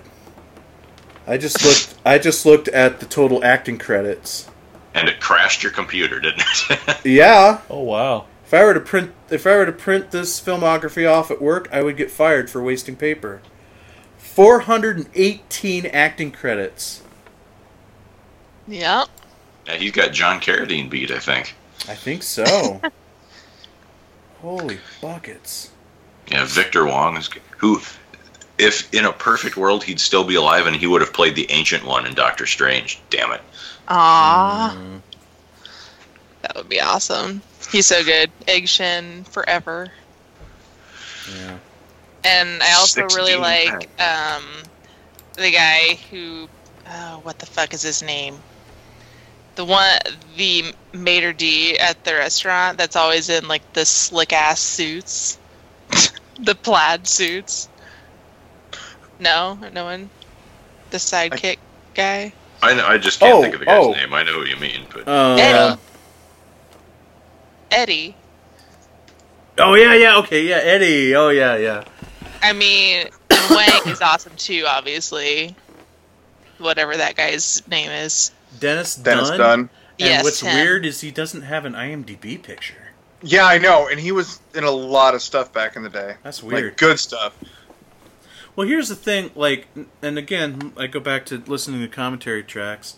Um, but like on the commentary track for Big Trouble in Little China, one of the uh, one of the things, one of the revelations for me with this movie is John Carpenter and Kurt Russell talk about how like essentially this movie is is the the star of this movie is the sidekick because um, Wang it's true. because uh, Wang what's his name Wang Chi Wang Chai Yeah. Yeah. Wang Chi. he is the he is the quote unquote action hero star of the movie, and it's really technically his mission. And It's Kurt, true. Kurt Russell's character is the is the goofball, doesn't always do the right thing, kind of messes Gets up. Gets knocked out by falling debris because he shoots off a gun. You know, Exactly. um, bumbling comic relief sidekick. like not fully bumbling. Like he is competent. He is But he's hired over- for protection and for He's overconfident. yeah. Yeah, oh, way But overconfident. he's Way there are overconfident. definitely- There are definitely times when he is incompetent, but he's so confident that he hides it really well, and you don't. know. Yeah. I mean, we know, but the people in the movie don't know, and it's hilarious. that's Yeah. what you said. The one thing about it that bugs you is Kim Cattrall's performance, which it's very broad and kind of shrill. But I guess the whole movie is such a kind of broad comedy in a way, anyway, that that didn't bother me. But that little opening bit that the studio made him stick in with Egg Shen explaining that Jack Burton, you know, Oh, they all yeah. owe him such a debt because they just couldn't fathom a movie where the the white guy who's supposed to be the action hero is actually the bumbling dork, and the Asian guy is the star of the show. You know, like Yeah. how, how how could you watch that movie and think Jack Burton is the hero? like, Yeah. I, like, I can't imagine being that dense and th- thinking. I mean, at least as as an adult, because you know, when I'm sure the first time I saw it, because I saw it pretty young too. You know, Yeah, me that that you know at the beginning the movie tells you he's the hero, so he is. But watching it as an adult, it's so fucking obvious. It's hilarious. Yeah. The Totally. accountants must have told him that they were the hero. Uh-huh. Oh yeah, yeah, and yeah, and that yeah, the beginning of the movie doesn't fit at all in the film. Especially uh, by the time you get to the ending, it's just like, well, what was the point of the opening? It didn't make any sense. And then like, you know, because it starts because it starts off with um, oh, I forgot the character's name again already. He's basically starting to tell the story, but then like. Jack Burton kind of ends up taking over telling the story throughout the rest of the movie, so. Whatever. Doesn't I matter. love Movie's the awesome. the um the creatures.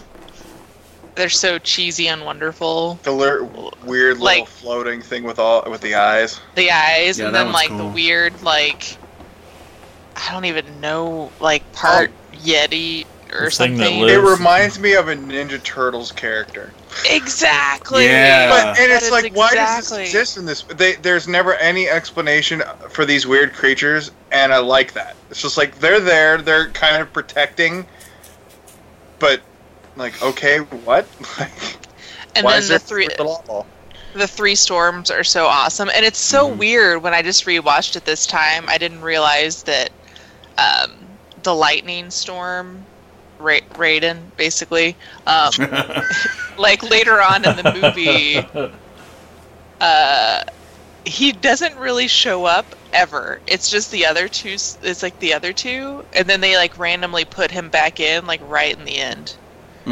Yeah. So I, wa- I Yep. wonder. I haven't watched a commentary for this film, but I'm kind of curious if they say why that happened. Like, did Yeah. that actor like have a leave of absence or something? Like, why felt is he missing from like two thirds of the film, Yeah. basically? I wish I could remember if they addressed that or not. I don't. I don't remember. Most thing that I remember is that there's a good chunk of the commentary is kind of, as far as important information, is kind of lost with John Carpenter and, and Kurt Russell just laughing their asses off and then talking about talking about their kids and stuff like that. It's like, oh, Yeah. you know, they're they're just they're just two bros like hanging out. we do a commentary, yeah, exactly. we don't really give anything insightful. We just crack jokes. It's like two old friends who haven't seen each other forever forgot that they were supposed to be talking about the movie that they were that they did together. That's what everyone says it's the thing. That's probably my favorite commentary with those two together. That's Oh, just it's- such a good-natured, fun Absolutely, session. Absolutely. But I think that's what Kurt Russell does with people, you know, because uh, Used Cars is one of my favorite Kurt Russell movies of all time, and listening to that commentary, it's just Kurt Russell laughing at his own jokes through most of the whole freaking commentary, as if he'd never watched the movie before. He's laughing That's hysterically. hilarious. I kind of need to see this movie now. Oh, you've never seen Used Cars? No. I haven't either. so funny. Love I've it. heard it's good, but Directed by Robert Zemeckis, a very early Robert Zemeckis movie. Oh wow. he Um, was still good. What's that? Back when he was still good. Back when he direct when he directed Real People. Oh. Yeah. Um, What, else- what does he even do now? I don't even know. I think just animation stuff. Produces lame. produces you know CGI f- films. Because Fuck didn't that he? guy for having a lot of money. Because I know he did. I know he did that Monster House. He did um, Polar Express, Express. and I think he also Oh, did yeah. Beowulf, maybe.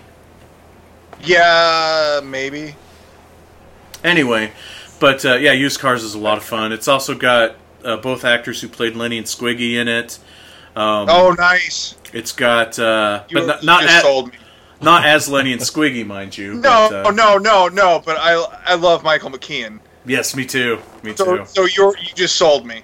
Oh, cool. Like they're they're not in I it a love ton. everything he does when he's like in a comedic role, whether it's in you know Clue or on Laverne and Shirley Yeah. or in Spinal Tap. The guy's awesome. And I, I, I've always said for the longest time, especially since I grew up on Laverne and Shirley, and I was such a fanboy of Lenny and Squiggy. Um, they even put out a, a rock album, and I have that. It's called Le- Lenny Lenny and the Squigtones. Yeah, it's pretty awesome. Yeah, Is this on, it's on vinyl? yeah, it's on vinyl, and um, I'll, I'll uh, muddle to you for it. my my well, my vinyl skips constantly because I wore that record out. I'm not even kidding. But uh, so I will wrestle you in in Jello. I don't. I don't see what the problem is here. so I the still want this. so the first time I watched. awesome. Yeah, it's totally awesome. It's such a and it the songs are funny because they're still playing Len, they're still being Lenny and Squiggy, but Yeah. this, but the music's actually really good. And and it's kind of a was kind of a precursor to Spinal Tap because it also had uh, in the band of Lenny and the Squigtones it had um, uh, Christopher Guest uh, playing I think either drums on it or I think he was playing drums maybe. That's what. That's what makes shit like that, or this is Spinal Tap, you know, stuff like they actually were musicians. Yeah, totally. Yeah. And the first time I saw this is Spinal Tap made me realize that my, that Michael McKean is a freaking genius. He should work a hell of a lot more, and he's got amazing range. Because first time I well, obviously, first time I watched this is Spinal Tap, I thought it was a real band and a real documentary. And then when I realized that guy looks like Squiggy, or I'm sorry, Lenny. That that guy Yeah. kind of looks like Lenny. And when I finally put the two together, I'm like, oh my god, that's like night and day characters right there. Kudos to him. So if you have Michael McKean and Christopher Guest together on a project, I'm gonna automatically watch it. You Plain you, simple. you watch all those uh, Christopher Guest. Um, I haven't seen them, but like I love Best in Oh yeah. Oh and yeah. all, all the. I mean, I've seen. I haven't. Was it Waiting for Guffman? yeah. Waiting for That's, uh, Guffman was the first one. I haven't seen all of that one, but like I just I just love those movies. They're just so fucking hilarious. I mean, most of them are uh, ad libbed anyway. Yeah. they always use the same people, and they all work so well together. Yes, you're absolutely right. I love those movies too. I have them all. Um, For Your Consideration is probably my least favorite of it, but they stray from that documentary formula. It's a lot more straight of a narrative story. Um, And back to John Carpenter. Oh my gosh. oh, where were we? Pliskin. Ryan, waiting for Pliskin. That's a movie I want to see. like a small town doing a uh, Oh. uh, a play or musical of Escape from New Oh my York. gosh. It's got to be a musical version. It's got to be a musical version. Oh, that needs to happen so fucking bad. Oh, so yeah, so Big Trouble in Little China to Waiting for Guffman. We Yeah. are amazing people. Please in this podcast. So after Squirrel. so after uh, Big Trouble in Little China was Prince of Darkness, Yes. which I haven't seen in forever, and unfortunately didn't get a chance to rewatch it. But you did you, Jason? No, I fucking Oh, okay. wanted to so bad, but it was I kept bumping it down my priorities, and it I just didn't get to it. Fuck the show. I'm out. Oh, I watched it Good. Yay! Somebody saw it. For the first time too. And did you like it? Yeah. Did you like it a lot? Yeah. Ah, Fine, we'll go with it. it was pretty good. It's not my favorite John Carpenter film by any means, but it was a lot of fun. I mean, Victor Wong is all I needed once I saw him. True. And also Dennis Dun is also also also I'm saying that a lot in this film. And Donald Pleasence is in it too, I guess, if that's important to I just, I just but- Donald. I love the cast. yeah, it was, and some new people. Um, I really liked the whole ensemble. Um, You got what? Yeah, That's from Simon. it's- Simon. Because I'm blanking on his name right now. I guess I just like. Does John Carpenter doesn't usually do? I mean, I'm a noob when it comes to Carpenter, but you know, really religious overtones. I mean, seems like a lot of creaturey flicks and things like that, but this one's like straight like the the devil. Oh, it really is, though. I mean, it. But it's it's not. It's a religious movie without really being religious. Just it's not how preachy. because it- It's It's- it's, it's more of an so- alien religious thing. It's- Exactly. It's, it's the thing that humanity wound up interpreting as the devil. It's not actual. yeah, They there couldn't they couldn't understand it, so they just assume you know just It's made this it thing this in a big thing. vial of green gloop. It's a That big jar people- of Schmucker's Beelzebub preserves. With a name like Schmucker's, it has to be good. Some of that. I'm hungry. Beelzebub, that's awesome. Yeah, that was pretty good. That that is the best joke you'll ever come up with. Other, other than your- last one, yeah. uh, anyway, love you, Brian. Uh, yeah, no, it was it was good. I liked the the schizos, including Alice Cooper, that just kind of hung out and stood creepily Yeah, around the the- building. all- That kind of how no, they're like drawn to the face, like they're being possessed by Mhm. the green goo. Yeah, being influenced. yeah, they are protecting it in a. And the whole, I, I, I'd have to double ch- the trivia, but I think the whole bicycle death, where they where uh, Alice Cooper kills that nerd with the bicycle seat thing, uh, I think that's from a stage show. Yeah. Can anybody back me up on that? I, I'm sure you know Beahm could, but I want to say it was from Cooper's uh, stage show at some point That's awesome. that he used that as a prop, uh, or maybe it went on to be a prop. I can't remember.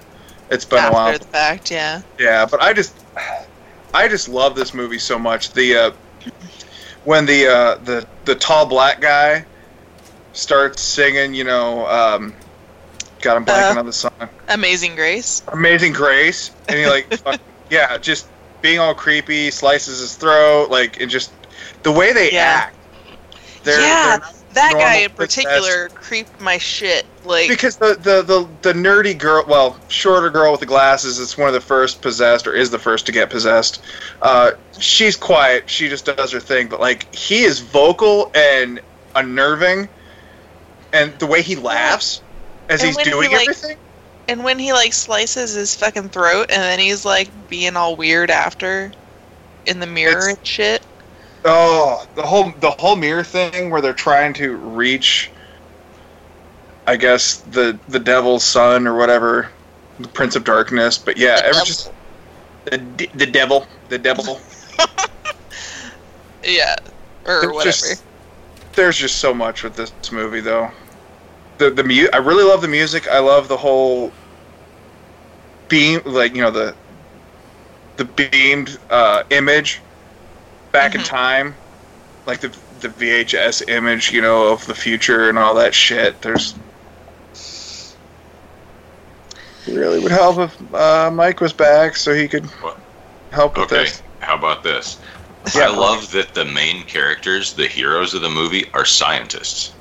Yeah, Oh yeah. That that you know, it's not an action hero movie. It's a bunch of nerds essentially trying to study this thing. And I, th- this isn't a new observation. In th- in fact, I think it might actually be from Carpenter's commentary. But that the movie is, uh, it's a Quatermass movie. Have, has anyone seen any of those? Well, yeah, and it, the uh, well, one of them maybe, but it's he wrote the movie under what what is it, the name he uses? Martin Quatermass, Oh, that's right. He does use. That's I forgot the pseudonym was Quatermass. Yeah. So yeah, that would be. but it's yeah, but it's uh, and it is it's you know science versus not exactly the supernatural but that that there is in the end not a supernatural explanation for it that it is a scientific phenomenon it's just a really weird one just the whole uh, the the church keeping the uh, thing a secret and how what was it like? Pretty much when one priest would die, the next one would take over to you know hold the secret. But of course, why why a, a place in L.A. Whatever. because he didn't have the money to shoot it somewhere else Oh, good point. Uh, but yeah, there aren't enough movies where the heroes are scientists, and even like you know the thing, most of them are research scientists. But you have, you know, the radio operator, the helicopter pilot. You still wind up with the uh, you know the working class type dudes being the heroes of the movie, where the scientists fail. Whereas this one, they're all uh, scientists. Yeah. I like um how really the the one that I don't remember what the fucking chick's name is. It doesn't matter. Um, a Main girl saves the day. She ends up being the Yeah. hero in the end instead of being the one left Catherine standing. Yeah, Yeah, she she's jumps. She pushes him through the mirror and it closes after Donald Pleasence breaks it. Yeah, I mean, she's uh, everybody in the movie is highly intelligent. The the women, the men, they're all essentially equals. Um, but then, yeah, she saves the day, and uh, may she rest in peace. the The actress has been dead for she passed away seven years ago this October. Oh, Lisa. Lisa, I'm not even going to pronounce her last name right. Lisa Blount, Blount, I don't know, but she's she's great in this, and then Dead and Buried. So it's kind of I was really bummed actually when she passed away because this is one of my favorite movies of all time. But yeah, it's just a great cast. Very, it, it's varied. Uh, uh, how don't want to say? It? a very varied cast. I mean, you have your I don't know. I don't know. I'm trying to figure out how I want to say it. Damn it, Brian, help me. Uh, awesome not- cast. I don't know. Like, Good ensemble cast. yeah, there we go. Thanks. See, this is why Mike needs to be here. It would have helped a lot quicker, maybe. Yeah, I mean, and I'll be perfectly honest that Donald Pleasence as a priest, I don't know, like it worked okay, I guess. I don't know. I just never really envisioned him as that. I don't I don't know what I'm trying to say. It wasn't my favorite role of his, I'll say that. Oh, see, I thought he did great. Yeah. He's Donald Pleasence, so he'll do that, but He's wonderful in anything. yeah. Exactly. I think possibly the slightly unhinged police inspector in Raw Meat is my favorite of his roles. Oh yeah. He's so much fun in that. I love that he gets to have a snarky bitch fight with Christopher Lee, who who is technically outranking him, but he can't help himself getting in a few barbs anyway. I also really enjoy um, getting back to the movie. Um, no offense. uh, the uh,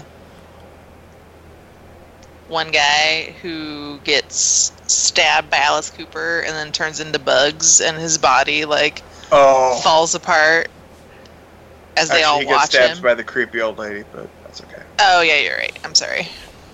Yeah, his whole thing where he's basically an entity made of bugs, and he does that weird, creepy voice, Yeah. like almost digital, kind of weird, and then he just like falls apart. Yeah. Like, there's so much variety in the way people die or act in this film. I hear whispering. Nope. Sh- nope. Shh. I expect. We all Oh, heard. you explain what's going on. Oh, I see Yeah. how it is. Well, he's the all-knowing Mike's. He should just know. He does. Well, at least didn't stop the uh, conversation to. Uh, Oh yeah, they needed help out of it anyway. So I, moving on. No, I don't. Moving on up. I don't know. so yeah, that that's really cool information you guys uh, had there about Prince of Darkness. I was really intrigued. Were, were you guys done on Prince of Yep. Darkness? Okay. Yeah, I don't know what else. I mean, well, I will say this: most people who are going to be listening know that John Carpenter has his unofficial Apocalypse trilogy, Yeah. starting with the Thing, hmm and then this is the second one, and then the third one will pop up later. But most people, most people know about. I mean, most John Carpenter fans will at least know about that. At least I hope so. they better. Terry, did you know? What? I wasn't listening. God damn it! Never mind then. We're done. Moving on. Yeah, yes, John, I knew. Well, of course you did. So then, after Prince of Darkness, then we're on to 1988 with They Live. Now here's a movie. Yeah, Yeah, it is. You know, but it's The also one that's been talked to, to talked about to death. The Well- world's longest fist fight. It's not ever. just because it's like 45 minutes long doesn't mean it's, that so long. long. Just It's- because it's they're still filming it, Like you know, 30 years later, doesn't mean it's that long. I'd seen this before, and then when I rewatched it this time, I was just like, "Oh, well, it's you know they come to a stopping point every once in a while, and then it just starts back up again." Yep. You every time I'm like, "Why is this still happening? What is going on?" Watch the South Park. Yeah, it's the South Park shot for shot shot for shot remake. Oh my yeah. god, it's like the greatest thing ever. with cripples. with Jimmy and Timmy. Ugh. Timmy, Timmy.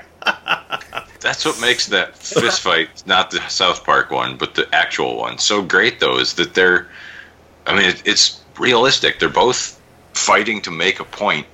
They're, you know, it's not a cool action movie fight where everyone's just got the moves and they're you know they come out of it without their hair mussed. Like by the end of it, they're just fucking exhausted, Yep. and then it's And laying on are the ground too. like 45 years. That is what makes fine. that. It is what makes that fight so so epic and memorable. Though you're absolutely right. It's it's so real. It's a real fight. It's not some fancy schmancy action fight sequence. There's no wire fu. There's no, you know, any of that shit. So that's what makes it so great. And I'd say like there's three things about this movie that go that'll go down in history: sunglasses, the bubblegum line, and the alley fight.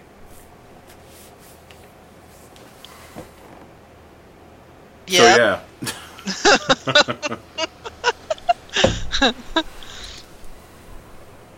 I And it's it's really interesting how this movie has kind of resurfaced in popularity with the new uh, presidency. Like, there's been a lot of there's been a lot of fan art, like you know, using the the alien faces and whatnot from this film and m- mishmashing them with current um, politicians and such, and it's awesome.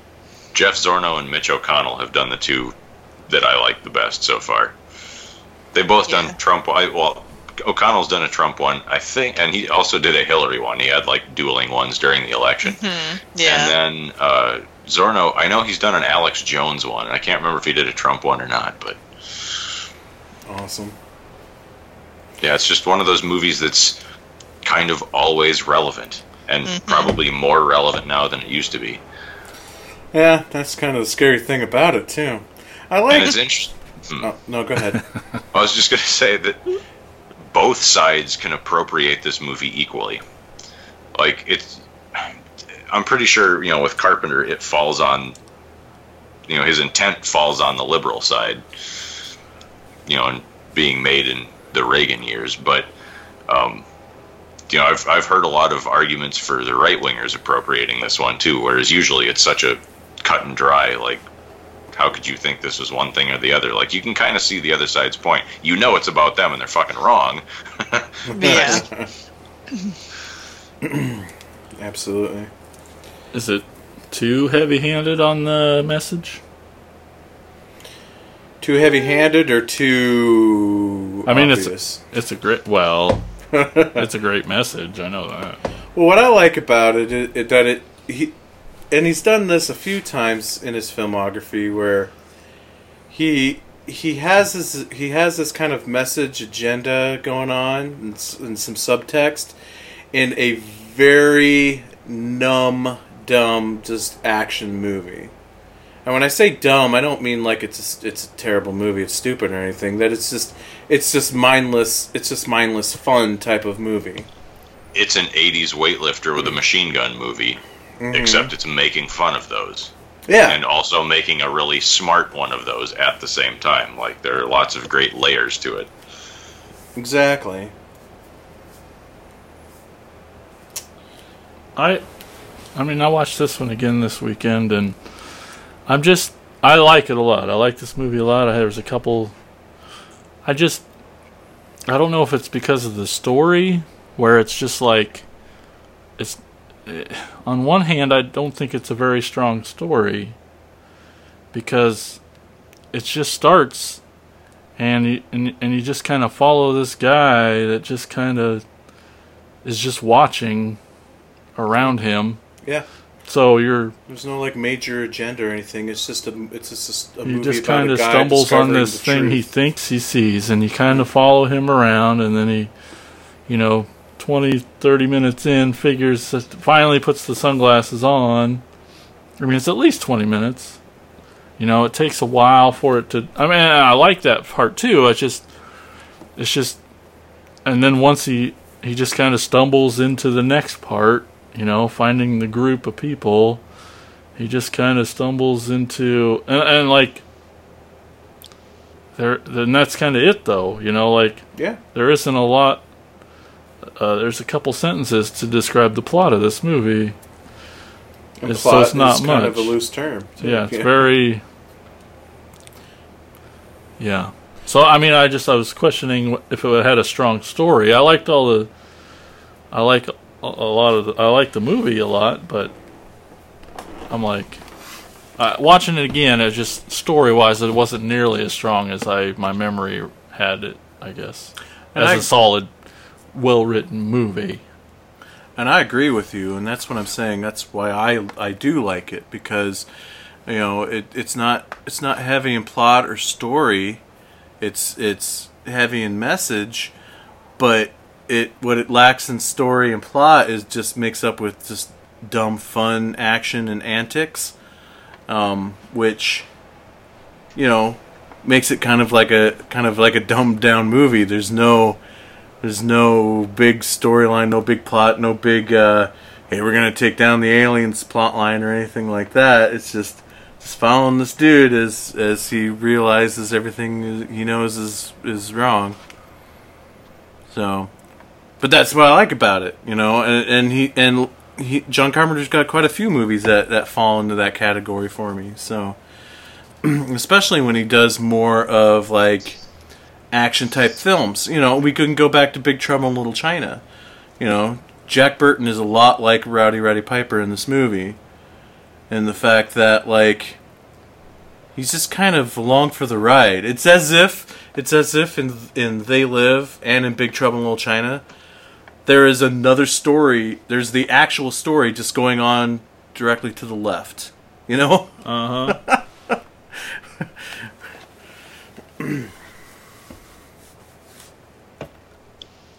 and I like that movie's score, but at the same time, it's just that one doom doo doom doo doom doo, you know, just like uh, that one theme It's the, over it's the working and man. over. It's the working man's theme. It's kind of the downtrodden, you know. It's kind of Nothing slow and droopy and repetitive, like all John Carpenter th- songs.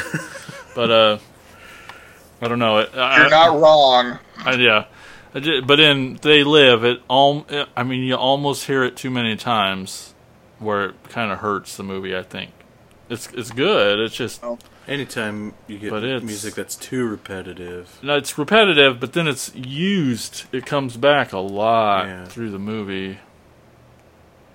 Anyway, those are my only downsides. I I still like it a lot, but it's good to. Yep. Yep. Terry, you have anything else you wanted to say about They Live? Since you said th- this was one you watched for the show, right? Yeah, I rewatched it. Um, I don't think I have anything else to say. Okay. Just that fist fight is way too long. Not I didn't sign enough. up to watch a wrestling match. I signed up to watch a fucking movie. But that's the whole But the thing. movie I mean, stars a wrestler. I know, which is why I felt like they made it that fucking long, and it annoyed Well, me while I was watching it. John wanted to use some of his uh, skills. Yeah. Who uh, who And John Carpenter's a suplexes wrestling in a normal fight? Right. Nobody. What's that? Who Yeah. does a suplex in a normal street fight? No one ever. You haven't been in a fight with me, baby. It's all suplexes and figure four leg locks. That's all this guy does. Yeah. All right. But so- Keith David, yeah, Yes, and we're back to Keith David. A whole lot of Keith David. Yes. The other half Keith of the two fist up fight. your- What's that? Nothing. Okay. Nothing important. Gotcha. I Aw. assumed, but okay. oh, So, so they live 1988. Moving on to 1992, Memoirs of Invisible Man. I watched it in the theater. Probably will never watch it again. Whoa, Oh my Anyone God. else? I've never seen it, and I just don't care. I totally remember watching this like when I was younger, and as I was going through his filmography, I'm like, oh my god, that's that Chevy Chase Invisible Man movie that Yeah. I watched forever ago and did had no idea who directed it. So I only care awesome. that Sam Neill and Mike McKean's in it. Beyond that, don't give a fuck. I appreciate the subtext of this movie, where it's John Carpenter just trying to make Chevy Chase disappear. yeah, yeah, I support that movement. Aw, But other than that, no thank you. good. Well, it was essentially like a director for hire studio project, wasn't it? But it's so I odd. think so. Yeah. But it's so odd because he was doing pretty well, and then bam, like something like that. But maybe he just needed money for his next project. I don't If know. it, oh, if you want to say anything, it felt like this is the one he had the least control over. Maybe you think? Probably. I mean, that's Probably. Probs. that's what it feels like. Because there's, for me, and again, I haven't watched it since the theater, so I'm just talking out of my, out of my ass here, like I always do. Said that before John could. Um, is that is that uh, it doesn't have it doesn't have anything in it that really makes it feel like a John Carpenter movie. Hmm. Anyone else? It has been like literally at least Yeah. 20 years since I've seen this movie, so I just remember Chevy Chase as the Invisible Man, and that's my Yeah. knowledge of this movie. And That's to- and tonally, I can't figure out the movie. I, I lumped this movie in with Wes Craven's Vampire in Brooklyn because it's both like two major comedic actors trying to do something a little bit more serious with some major horror cred behind them at the helm, but both failing miserably. Whether the whether it's the fact that the general audience couldn't get past the fact that these are two comedy people or the fact that the movie tonally, neither of those movies tonally make any sense. I was are- going to say if, if this is anything like Vampire in Brooklyn, it's, it flopped because it's fucking awful. well, that's the, I, I've never seen Invisible Man, but I've seen Vampire in Brooklyn. Unfortunately, Oh, it's it's bad. it is bad, and that's the thing. It- it- Bad. it's kind of the same thing. There are some Chevy Chaseisms in that movie that if that if I, my memory, yeah, if my memory serves me, and yet he's trying to do, you know, trying to do something serious out of the comedy spotlight. And that was always my assumption of Vampire in Brooklyn. But then in Vampire in Brooklyn, why in the hell does he do an over the top um, church evangelist impersonation in the middle of the movie? That's obviously for comedic fodder. yeah, somehow watching sense. somehow watching the Invisible Man try to staple up Christmas lights on his roof just doesn't have the same effect because you can't see his facial features. So. Yeah, so we can we should move on quickly from Memoirs of an Invisible Man. Yeah. Then in 1993 was the TV movie uh, horror anthology Body Bags, where not only did he direct a couple of the segments, but he also acted in the movie too, as the um, like mortician wraparound host of the movie. Fuck yeah. Another great Scream Factory Blu-ray. Which I still need. I don't. What's the matter? No. Okay. Um, a couple of the segments are okay. It definitely, definitely has a early '90s made-for-TV feel to it, which isn't always necessarily a good thing. Anybody have anything they want to say about body bags? I appreciate. awesome. I appreciate it's I've got never- Robert Carradine in it. I love me some. I've nerds. never actually seen it. Oh, Justin Beahm does bad. commentary. yep. Good well, for him. He moderates the commentary. Oh, he's so special. Then in 1994 was one of my favorites, In the Mouth of Madness. Yeah. The third in what you were calling, John, the apocalyptic trilogy. And it's got Sam Neill, and that's all I care about. Who wants to, who wants to talk about this one? Because you watched this one. I did this episode. weekend Yeah. for the first time. Ever. Uh, Yep. Okay. No, What? the first the first time, my second time. Yes, ever. Um, I don't know. Me I, too. I, I for some fucking reason the Sam Neill thing kept getting me fucked up, and I was thinking Event Horizon every time I'd see the movie, or every time I see In the Mouth of Madness, I'd think, oh, the spaceship one, Oh, and I never Wrong. right, totally wrong. way. Way wrong. Uh, I thought it was kick ass. Hell's yeah. Good. Yeah, I thought it was super kick ass. just kind of replaying it back in my head now. I watched it for the first time as well this weekend. And it was awesome. Uh, first of all, the fucking rockin' theme sets you Yeah. See why I like it? So- That's like, my oh yes, favorite. we are in the '90s, is what I got from that. Exactly.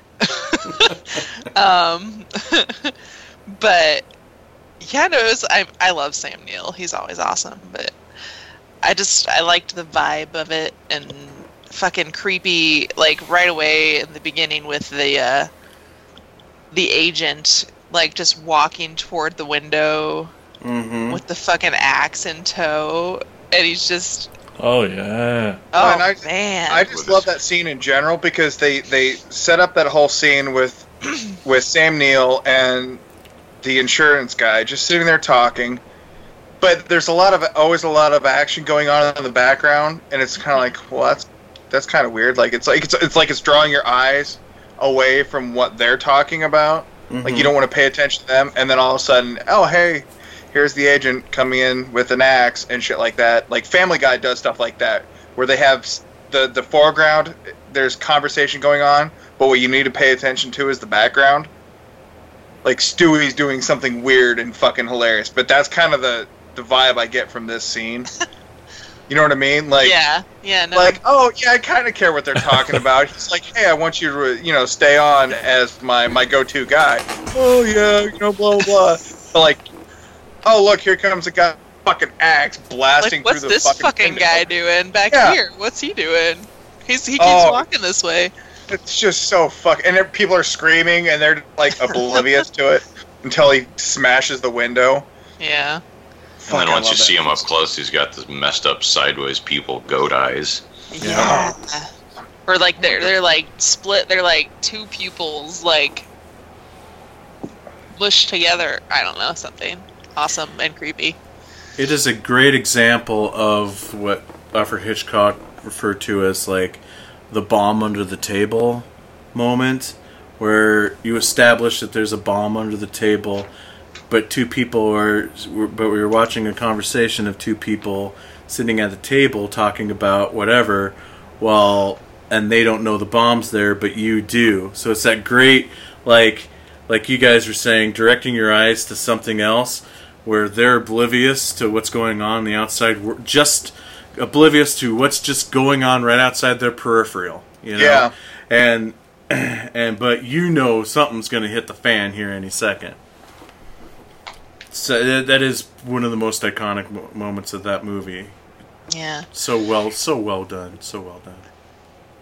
Well, and just this whole movie, it walks like this fine line between fantasy and reality, and you kind of you duck in and out the whole time, and you're unsure of what's what, and it, you know, the whole point being to make you feel a bit of madness, I guess, as you're watching it. And I always love movies that do that. Yeah, ones that kind of fuck with your come fuck with your head there. Yeah, yeah.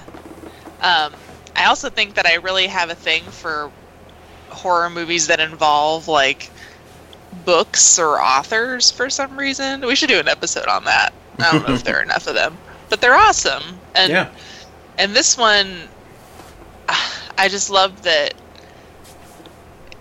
they basically get transported into the book and things are, you know, they are as they are written, but then they can also be changed because uh, what's her face, um, chick from uh, Fright Night Two. Oh yeah, that is is- her. Uh, Batshit like crazy. she's written like she she gets written out like they reveal that spoiler alert at the end that you know she doesn't exist anymore because she read to the end and he wrote her out of the book so she wasn't there anymore yeah. It's There's just just- there's There's just, so much just so layers on layers with this with Yeah. this one. Yeah, you you never really know what is the reality, and that well, in at the end with Sam Neill in his Me, straitjacket, watching everything that he that we essentially just watched. Like he's watching the movie that we just watched, and basically just laugh like fuck it. I don't know what yeah, the world just- is anymore. The world's over. Whatever. time, he, well, we we find out or we believe that he's a part of this book, and he's like this fictional. He thinks he's fictional, and it's just all. It's such a hmm. fine line, and it's it's just What i I mean, is the reality that he is a fictional character, or is he completely nuts and just thinks he's the fictional Exactly. character? exactly Like it's just so good.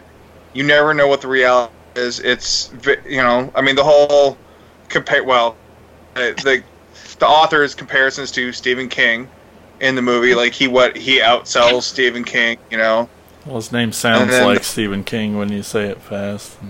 yeah. And then the whole Cthulhu, you know, Craftian kind of vibe throughout the thing. Yeah, lots of creatures. There, one of my favorite parts that made me laugh out loud was um, in the final scene where he is talking to Charlton Heston, whatever his character's name was in the movie. Dick Mag McGillicuddy. You need a name? Charlton- You need it fast? Ask John. Charlton, Charleston Heston, Charlton Heston was a dick. but you know, and he's and Sam Neill is just pleading with him, like, take it off the shelves. They can't read it. It's gonna cause mass hysteria and yeah. all this. He's like, and "What are you he's like, about?" and he's like, well, what about people who don't read or whatever? And he's like, well, they're making a movie. Or no, he's telling that to someone else. I fucked that up. Yeah. Whatever. You get the idea. But God still, damn you're- it, Terry. But still, you're like, shit, I'm watching that movie. But Oh, fuck. I mean, with the whole thing, I mean, there's so many different things. Like, it's that trip, and he's trying to like bring it to the real world, and then he finally sees Charleston, and he's like, "What are you talking about? You gave us that like six months ago. It's been in print for three months." Yeah. And Uh huh. yeah, He's- there's just so much shit. Crazy. Oh, now I remember. He says people are going to go crazy if they read it, and Charlton Heston's like, "Well, I hope so. They just optioned the movie." And then he's like, "No!" and he storms out. The the one creepy scene that I really really love is uh, Sam Neill just you know get basically gets the gig looking for um, why can't anybody remember his name? Sutter Cane. Sutter. About fucking time somebody said it. Okay, so he he just now basically learned about Sutter Cane, and he goes to the bookstore and he's looking through the books, and they just this creepy guy comes up to him and says, "He sees you." Okay, fuck off, nerd. You know, but he's just like I want to remake like this movie. been doing. What? I want to do a remake of this movie, shot for shot. Just take Sam Neill out and put John in. I know. I want that moment where that guy does that, and you're just like, "All right, fuck off, nerd." Well, and I love after he's made the trip back from is it Hobbs End? That's Yeah. what mm-hmm. Yeah. After he's made the mm-hmm. trip back and he's kind of following the same footsteps that he did before and he's walking past like the posters for the the book before he gets to the alley and there's like that tear Yeah. and he rips it off and it's like and it's this image of some illustrated image of a guy and then you go to the bookstore later where they're releasing the final book in the mouth of madness and that's that same image how it was Okay, there the whole time Totally doing a commentary track for this movie. I really like that effect just too gonna be, the it's just gonna be me yelling at the nerd. where he peels away the stuff. Yeah. And, And then she reads the whole thing, like, and you know, basically that was a cool effect. just describes everything you know that's going on, like how he he he peels how it away was already the written pages and he fa- you know looks into the void, blah blah, you know whatever. I don't remember how they put it because way better than I could ever do, but it's f- just such a fucking great movie. yeah i really liked it And- and how well God, did there- it do? I mean- Not very well. how well did it do? i mean it's i don't know Sure. box office numbers I don't but think it did horrible, but it's rated pretty highly at least on imdb and can we talk about the old lady that runs the inn? yeah, killed her oh, husband or whatever. Yeah. My God! oh So- and the fucking painting what's yeah, up the with that painting. fucking painting Fucking creepy. Yeah, creepy as fuck. It was one of the creepiest fucking things in the whole movie, and I have no idea what. The guy when the old lady like the next day essentially because you know at first she's like normal but then the next day when she looks like she's been doing coke for six days straight and her eye you know the area around her eyes are all purple, and she's just like Yeah. Really aloof and all that shit. And then, you know, he kind of he hears He makes some character jackass hit the comment phone, at her. and then she like fucking like kicks her husband who's tied to her fucking ankle. what the fuck? I want a movie we- about that family. Can we just point out that Sam Neill is a total asshole in this movie as well? Like, Which he is, but he's my hero. he is just such an asshole. But it's like funny asshole. Like I found myself laughing, even though he was Shit. being a complete The dick shit to he does Styles in the car. Oh, wait, wait, The actually, how it works. But basically, he's a What the fuck is wrong with you? He's Like, mean. why is he the chosen one? kicks a guy in the balls? You know. Yeah, no, I, I really enjoyed it, and it's one that I feel like I need to go back and watch now. And now that I know how it turns out, Yeah. go back and catch everything because I'm sure there's a lot of stuff for hidden in there. 15 years. I don't know, but I didn't see it. I always wanted to see it because I remember reading it was probably a Fangoria. I s- looked at a copy at you know whatever store in Kelowna, and they had a thing on Sam Neill because of course I was at the time I was a huge Sam Neill fan because of Jurassic Park. Jurassic Park. So I always wanted to see it. Never never got to see it until uh, I was in college. My my girlfriend at the time, her roommates had it, and I'm like, okay, we got to watch this like right fucking now. And I was blown away how good it was. Like really fucking amazing. So well acted. Jur- Jurgen, however you say it, Rock now. Prochnow. Yeah, Oh, he's fucking creepy as fuck. He's always good. As I Son like him. Cain, like he's he's somebody I wish you know we'd see more often. But he, yeah, everything about this movie is just fucking creepy. It just drips and oozes creepy, and, it's and it's well my written. favorite movies of the night. Yeah, Mhm. That, that's how you write a movie. Yeah. Yeah. I think the scenes, some of my favorite scenes there towards the end in the mental institution, I think are extremely creepy. Because, like, there's things, you're, you're seeing, like, shadowy images going on just outside of his cell room. And you're like, oh, it's the end of the fucking world, but we're stuck in here with, with Sam Neill. And Yeah. and you just you have no idea what's on the other side of that door, and the way the way they shot that institution stuff, freaking Well, yeah, me and out. the the fucking uh, like those strobe shots. You know what I'm talking about? uh huh. All the Like, just- cosmic horrors galloping toward the gateway to reality kind of thing. Yeah, it's just there were so many things in there. I'm like, I want to go through and like pause like on every frame Mm, of yeah. those quick little shots and catch what was happening because I think there was like the chick from the painting with an accent. Like I don't, I don't know what's oh, Ugh, happening. there's just so there's much still shit. so many things that I don't and the creepy haven't kids. figured out yet. Oh yeah. Oh You- fuck you know that. what today is? It's Mommy's Day, and you're my mommy. Fuck Yeah, off, what the fuck? creepy mouth kid. Are they implying? Are That's- they implying like? I guess I guess they talk about how it it affected the children first, didn't they? But like, yeah. what the fuck? Uh, It had like creepy like child molesta- molestation vibes a few times. I'm like, wait, are they saying Sutter Cane's like a child rapist? Is that what they're saying? Maybe. No, I got. That's the vibe I got when I was watching it. Well, maybe I don't know. There's I a- don't know. And John's like, "Get away from me, there." pedophile nerd!" So many unexplained things. I'm so all about doing this remake now with John as the lead, and all of his dialogue is just going to be telling people to fuck off. fuck off, Sutter Cane, book writer. Just the words. Oh, and oh, Fuck off, sorry, tentacle we need to stop talking about this movie. I was just gonna say I really liked the uh, kid on the bike too, kid slash old Oh, person. Oh on bike. yeah. that was creepy. awesome. And I was like, "Get the fuck away from me, Just Bike. yeah, just in a Creeper. You're on a bike, you're- perpetual What? loop. You That look was like awesome. Andy. yeah. Fuck off, grandma on a bike, and then I kick it over. It's a remake shorter is gonna movie, but it's funnier. Yeah. Just me jumping up and down, going, "Yeah, I win."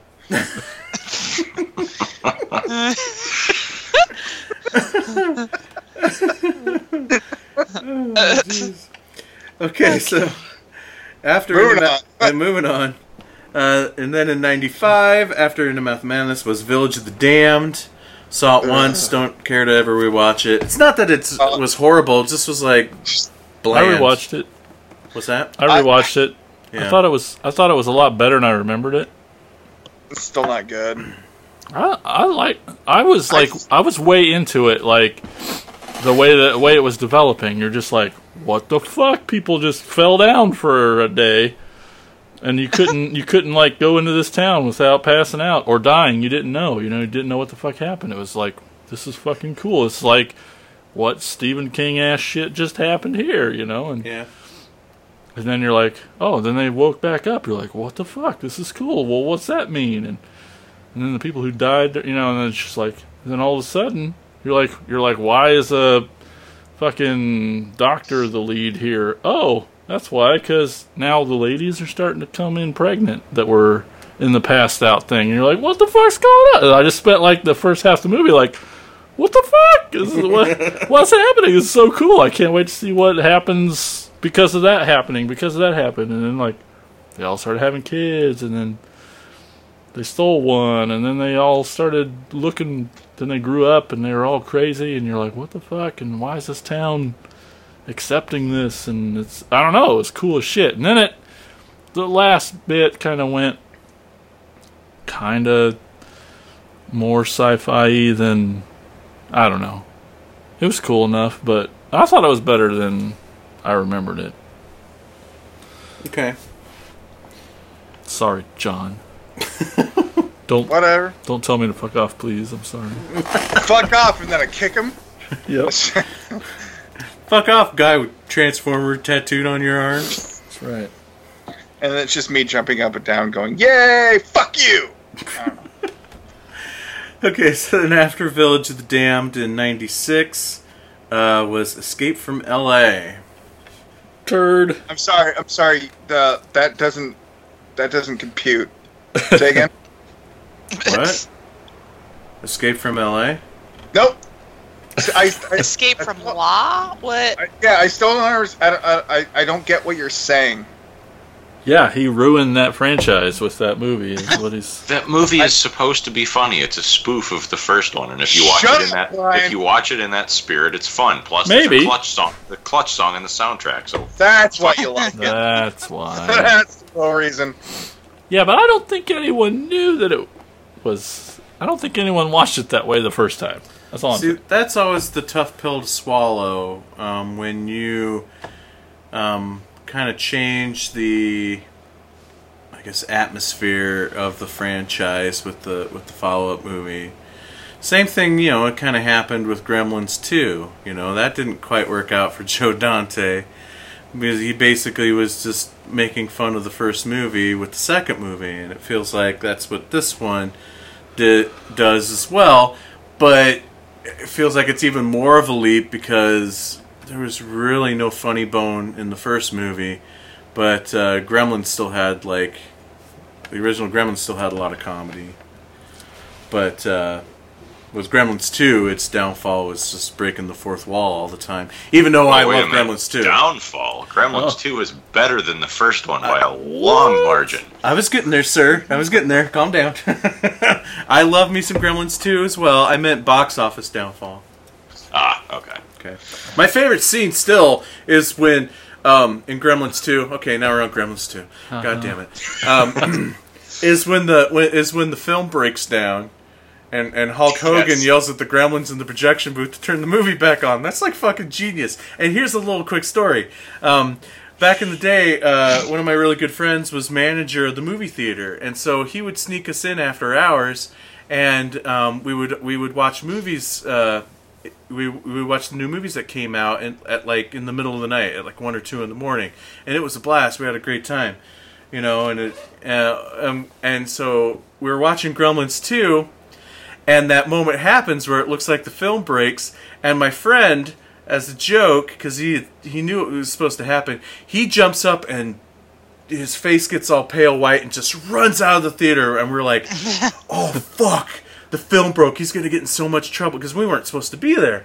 and then like all of a sudden we start seeing these little shadow puppets of gremlins and shit, and we're like, what? And he comes back in laughing his ass off at us because we're all like in panic mode.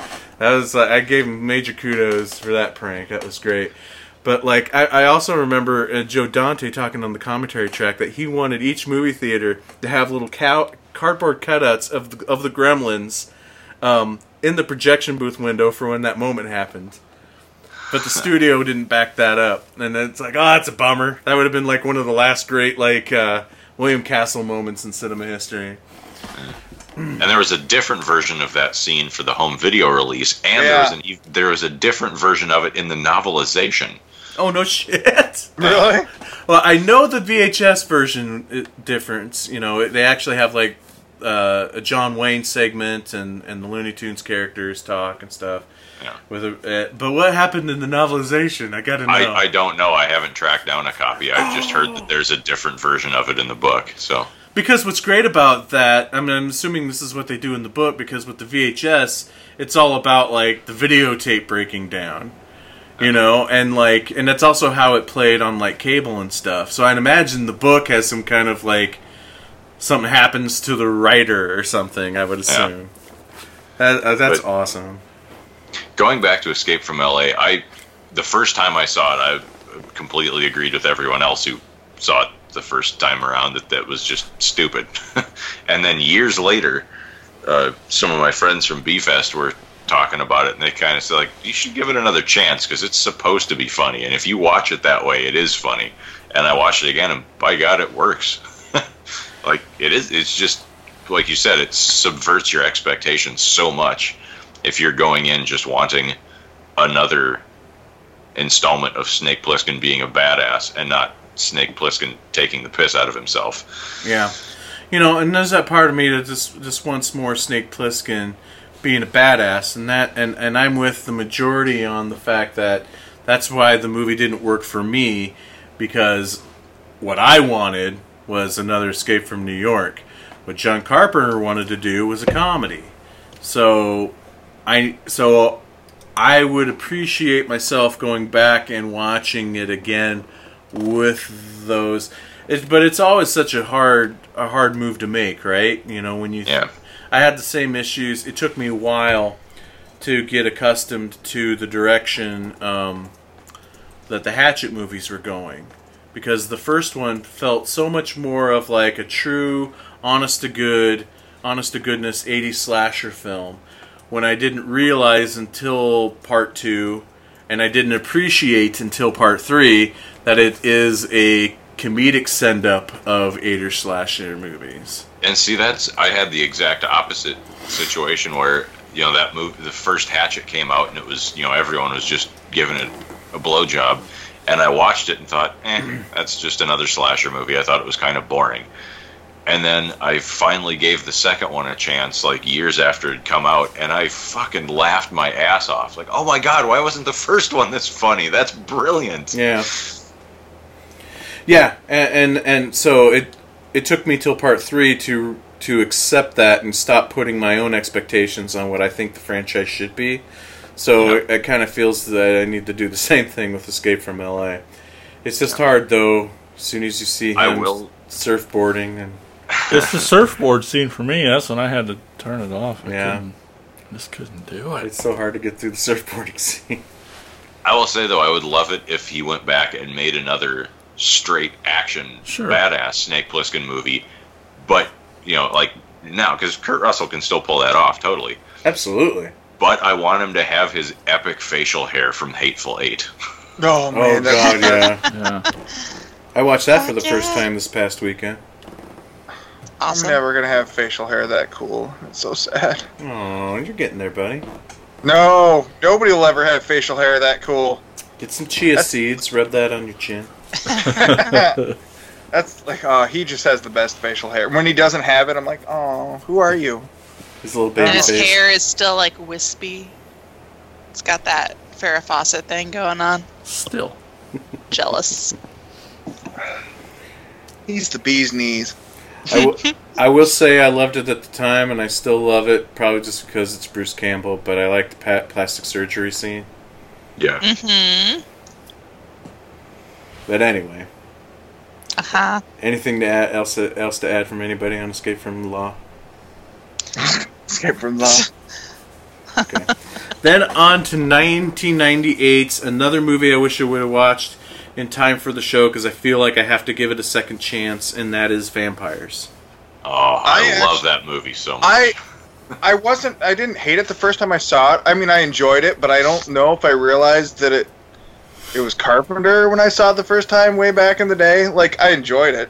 It's called John Carpenter's Vampire. Yeah. What, what, when did that clue you into that? He's not a reader. Here's the He's not a reader. I was waiting for that. So I don't read. No, my my buddy had it on VHS and he's just like, "Hey, here's a movie called Vampires." He Oh. didn't really explain much beyond that.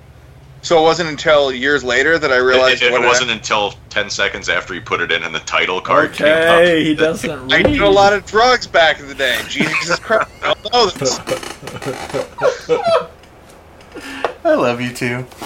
Ryan's not gonna in about five minutes. Well, two hours and five minutes once I drive up there. Yeah, I'll already be asleep, sorry. Um, Passed I- out drunk. in I really wanted to watch field. it again too. It just kept getting pushed down my Yeah. list, just because it. I didn't. I'm not positive I saw the whole thing. I thought I liked the hotel scene a lot, but it didn't look good to me. I don't know. The hotel scene, because I honestly don't remember anything about the Yeah. movie either, except for I remember liking the hotel room scene for some reason. I don't remember Sure. why. because Mark Boone Jr. gets bisected by the head vampire.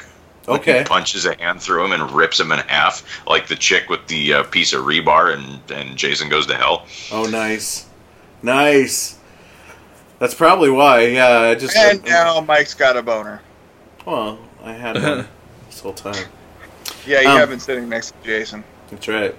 My own Snake Plissken. Um, Oh, mine's more of a Jack Burton, um, just because it has a mullet.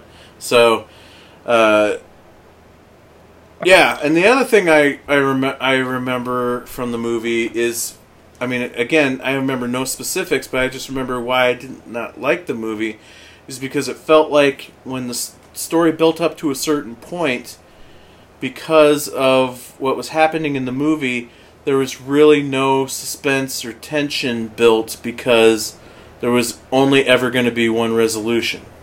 But I can't remember why that why I thought that way. So I can't honestly give any honest uh, assessment of the movie, but I, just, I love the dialogue. I love James Woods' performance in it. mm-hmm. It's fucking hilarious. It and it's actually based on a novel called Vampires, but the S is a dollar sign by a guy named John Steakley of all people. nice. and it's so I don't know why, but okay, you guys you've all seen the movie Heavy Metal, right? The cartoon. Yes. Oh, yeah. You know the Nope. the Hanover Fiste segment where the guy's in court and he turns into the like Incredible Hulk type Yeah. guy. Uh-huh. Like Yeah. that that was the character I had in my mind for the James Woods role The- when I was reading the novel when I was reading the novel because it's just that over the top. Like it's wow. almost unbearable, just pedal to the metal ridiculous the whole time. And it, and it's too much, and they dialed it back just exactly the right amount in the movie, so that it just has this kind of I don't know. And I know it's a one of his least loved movies. It seems like people tend to shit on that one, but I love it. I think it's tons of fun. I thought it was good. Well, I don't think it's g- g- is shit upon as badly as his next movie in 2001, Ghosts of Mars. I actually liked this movie a lot, but not because it's Carpenter. Okay, so I just want to step back because Jason and I have a lot of negative things to say about this movie. So I want to I want to hear the opposite side of things. So why did you like this movie?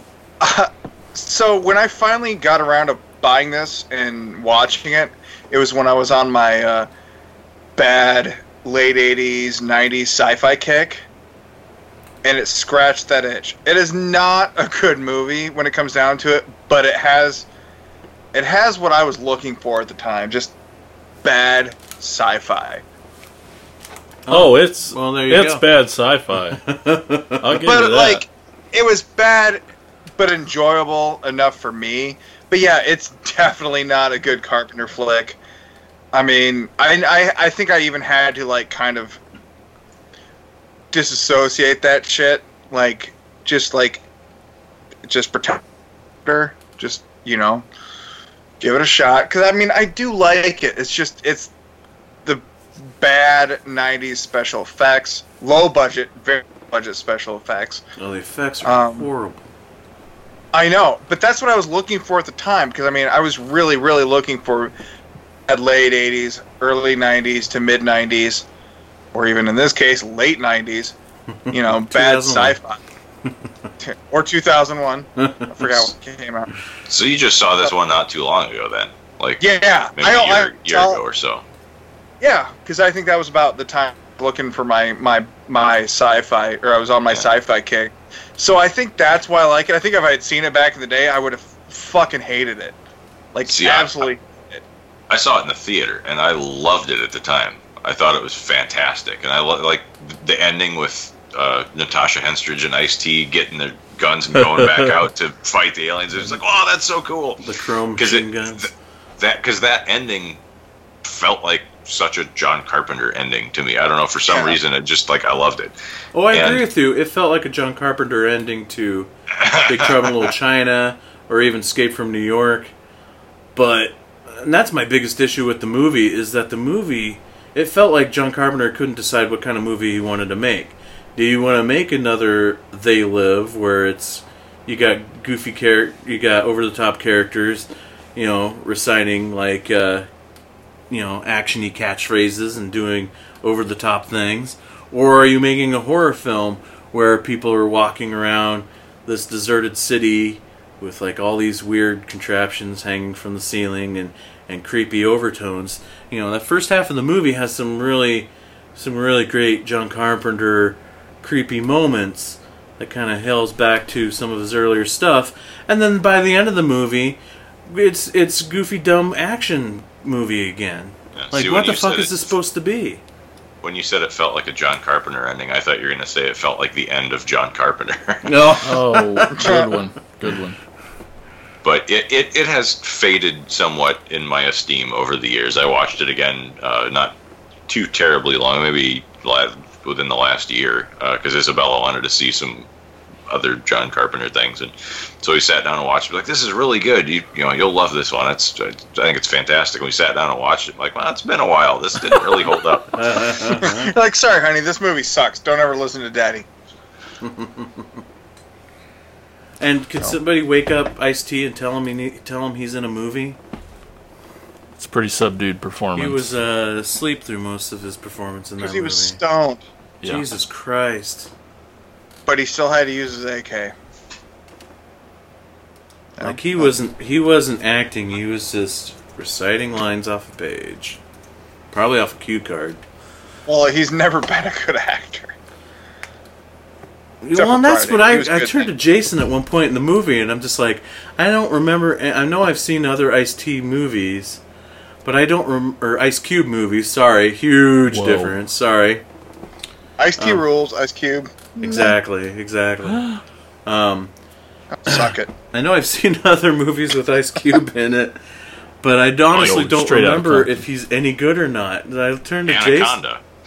Yeah, but I, I still I don't remember Once what again, he I hear like the words it. you're saying. I'm ignoring them.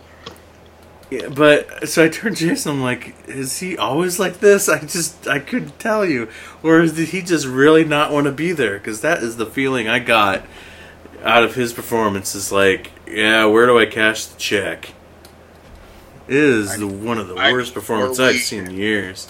And I understood. I understand when you're trying to do. You know, it's not. This isn't the first time John Carpenter's had the the stoic, brooding, um, you know, monotone action star.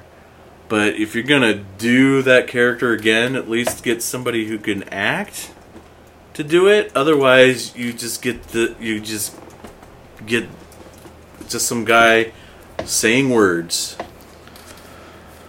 I also did not like this movie very much, but I I think I liked more things about it than you did.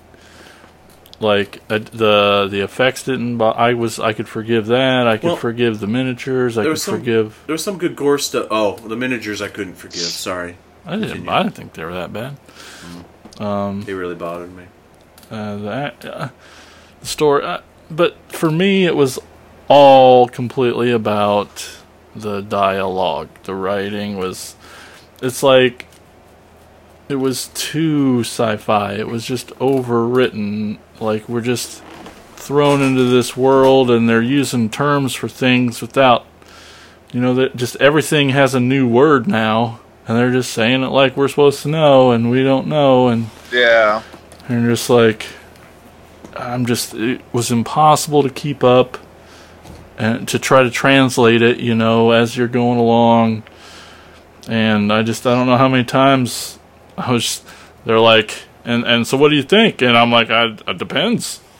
You know, what, what the fuck are you talking about? You know, like well, I got to go flim flam the shim sham and then uh you know, when I'm done with that, we're like We the go dimmy the dam, the dimmy dam. Right, and I'm like, well, okay, you're saying words, but they're, they're not. Oh, just, I just couldn't, and it was just so heavy.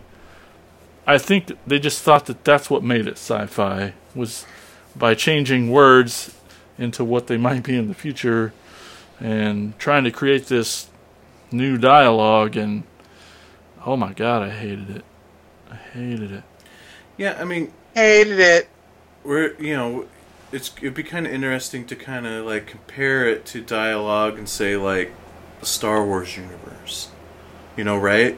Like, Yeah. How come it works in that? You know, what the fuck is Force? What the fuck is a lightsaber? What's you a parsec? They explain shit in Star Wars a little bit more. Well, but that's the thing. It's not heavy exposition on things either. But this movie was, and you still didn't know what the fuck they were talking about half the time.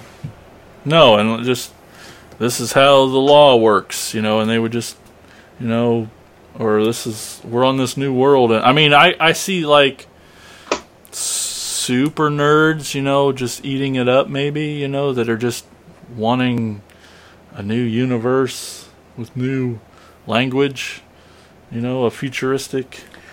I don't know. Maybe did it, did it all have to come down to maybe the acting in general? No, it was it was, Was the it the language. writing? I fucking Because it just felt like none of them believed in what they were saying. well, Um, and I think that's maybe that part of the difference too. I don't know. First of all, what's with all the hating on nerds tonight? Goddamn. well, it's not. Because of you're all, on here. It was overwritten. I'm I mean, I love you. Brian. second of all, speaking as one, I can't stand that shit. And I don't just mean in Ghosts of Mars. I mean almost any time when somebody feels like they have to make up an entirely new set of slang words Yeah. to make it seem like the future or another world. They Yeah. always Uh-huh. seem so forced and arbitrary that it annoys the shit out of me. If you, yes, you're going to have different kinds of machinery and it's going to have different names and that kind of stuff, but when you start fucking with the core of the language completely gratuitously just to make it sound like the future, to me that comes off as being fucking lazy. Yeah, Yeah. you're right. And uh, another another movie uh, that I that springs to mind instantly when I think of like the dialogue in Ghost of Mars, um, that also that also is a major offender in this, but it works, and that's Demolition Man. Oh Demolition, yeah. Demolition Man has a lot of that, but it works because you have Sylvester Stallone and Wesley Snipes there as catalysts for us saying, "What are you guys talking about? You guys are talking jibber jabber." This and it's just so goofy. Why- The three seashells. Why are you saying murder, death, kill when it's apparently a, a murder? Why? Why is it now three words and just say instead of just saying it's a murder? You know, shit like that. So it worked in Demolition Man because you had the counterbalance of Syl- Sylvester Stallone and Wesley Snipes being the fish out of water characters. But it goes to Mars, and it's just so overwritten. Yeah, seriously, watch just watch the first 20, 30 minutes and just count how many new how they changed everything, and it it's so bad. Sorry, sorry, JC. And then, and then the other thing is, uh, does anybody know any back background about this movie? I want to know, like, why Pam Grier disappeared so quickly in this movie. I get it, she's killed, but like, her kill is like completely off camera, as if like, sh- it almost feels like she walked off this movie or something, and they had to quickly write her out. I I don't know. I got nothing for you. Too much time on Ghost of Mars. Okay. Okay. Uh, well, we're getting close to Oh, the yeah. end here. Yeah, way too much time on Ghost of Mars there. We're getting close to the end here, anyway, guys. Uh, and then, like in 2005, 2006, the Masters of Horror series came out, and he did two episodes. He did Cigarette Burns, which I love. Oh god, that's a Yes. fucking that's just a goddamn masterpiece. Fuck, I know I he forgot didn't to write watch it, that. but Jesus Christ, that's good. So good, right? That is one of my favorite things he's ever done. Yeah. I mean, I understand. Like, if if you take away budget considerations and the fact that it looks like a TV episode, and just look at it from the, the standpoint of the story and how everything plays out in it, I I mean, uh, I, I maybe wouldn't put it up there with the thing, but I say it's as good as anything he's done other than the thing. I, I could. I love it because I agree connect so much with. Oh, sorry. But- No, I'm just saying I agree with you. Yeah. I connect so much with the story because it's about this guy who runs a theater, which I've always wanted to do, and he's also a film collector for both himself and for uh, you know private collections. Will uh, hire him to go find these rare films for them, and he gets an order to go find a movie called Le Fin Absolue du Monde, and which is the absolute end of the world. Uh, for those of you who don't speak, I don't know Lithuanian or whatever language that is. Yeah. I'm kidding. It's, it's not Lithuanian. Anyway, um, so anyway, he goes and finds it, and the closer he gets, the more it drives him to start seeing these weird visions and stuff, and it becomes his obsession. And you know, there's all these stories about anyone who's ever seen the movie has either gone insane or died or both. Uh, maybe not in that order. And uh, you know, the it's not exactly a cursed film, I guess, but it's it's a film with some supernatural power to it, and it, it sparked this really interesting discussion between a friend and myself one night when we were driving back on a road trip about how far would we go to see that next shocking thing. Like you know, we've all watched Cannibal hmm. Holocaust, we've all watched Serbian film, that you know that kind of thing, and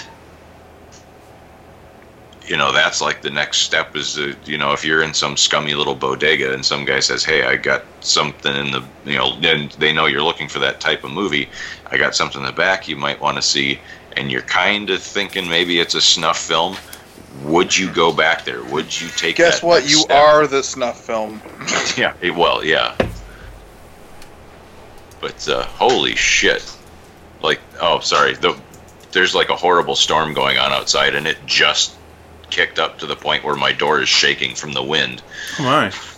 and you like it might just came it just came out of nowhere so yeah if you hear a horrible crash and then my mic goes dead i got sucked away in a tornado I'll just I'll I'll let everybody know that I thought you were a kind of a right guy. okay thank you Kind, kinda.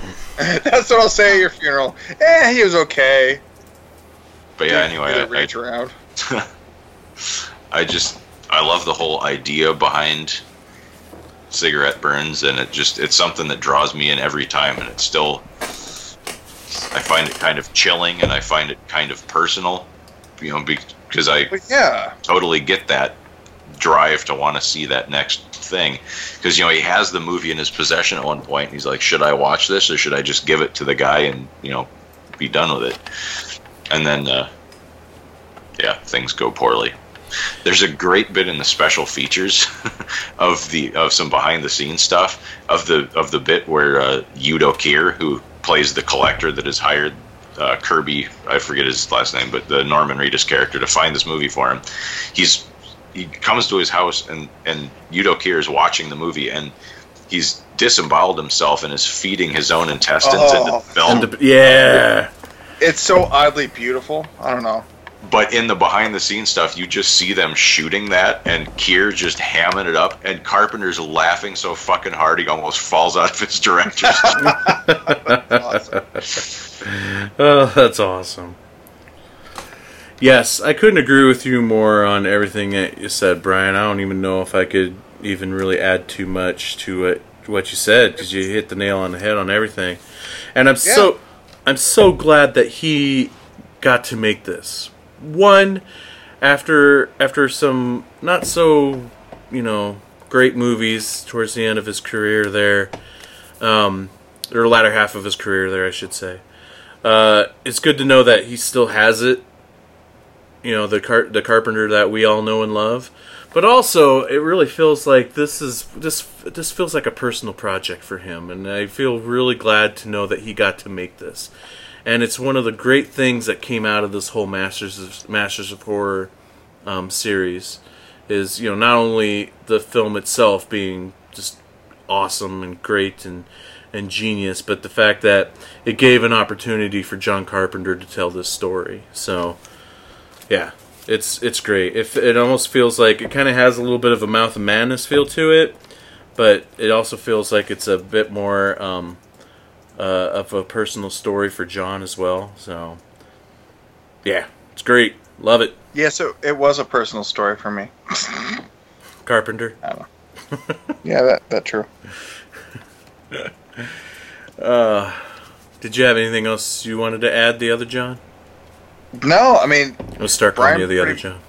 the other John. Brian pretty much touched on everything. I mean, this, I saw this at a time in my life. I mean, I had already been fully involved in horror movies, but I was also becoming bored. You know what I mean? Like I, I needed to find that next movie that would fuck with me. And really, since this, and since I was challenged by somebody many many moons ago, I've I've been looking for that mo- that that kind of movie that he's looking for that fucked up movie or whatever. I mean, it's a little different in real life. I mean, but yeah, I mean, I, I really identify with the character, with the Norman Reedus character, and just really Udo Udo's character as well.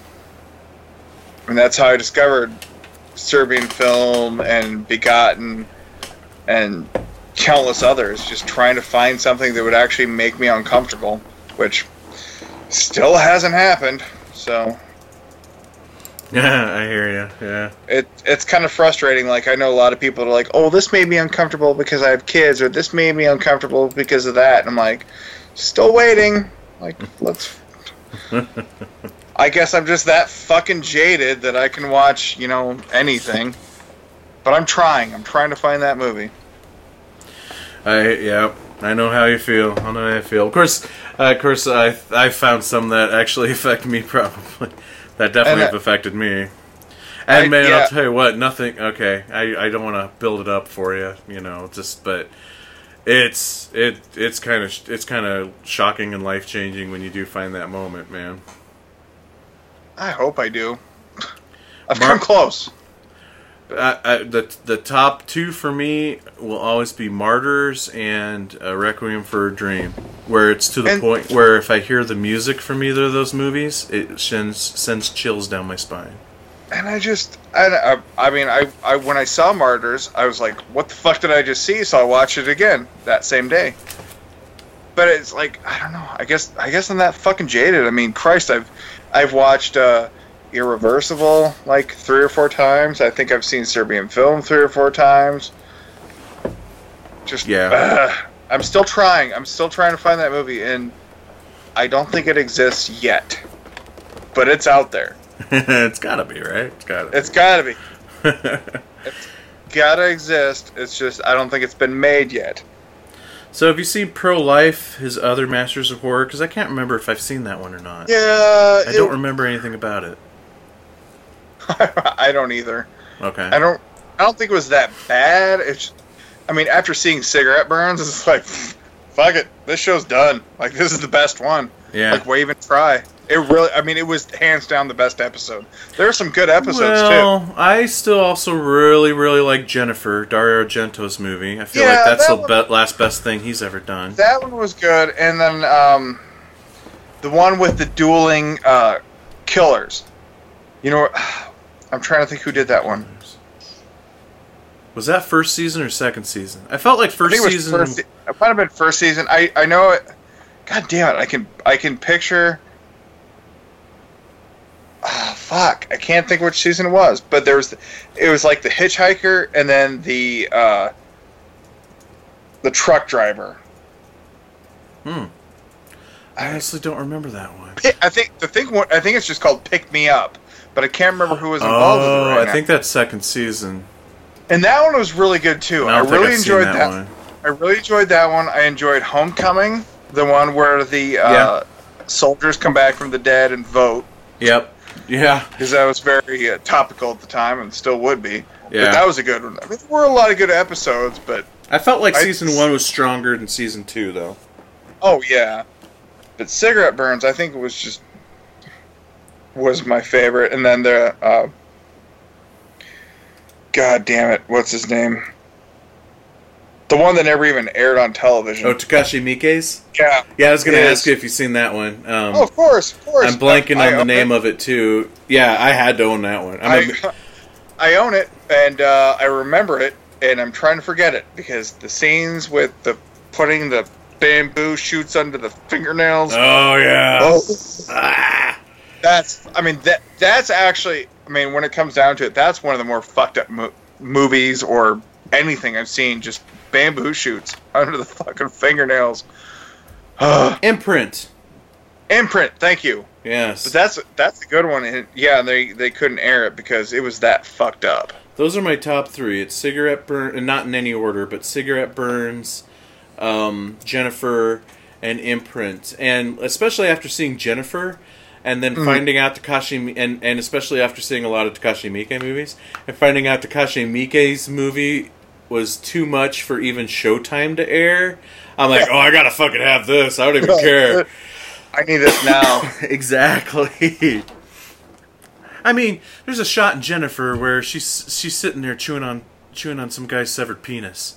So Yeah. like, yeah, I'm thinking to myself, how much worse can imprint be? But uh, oh yeah, okay, I get it now. Yeah, it gets there. Oh, the just me and fingernails, dude. Oh, Oh, yeah, I'm with you all the way. okay, so we're getting to the end here. Last one.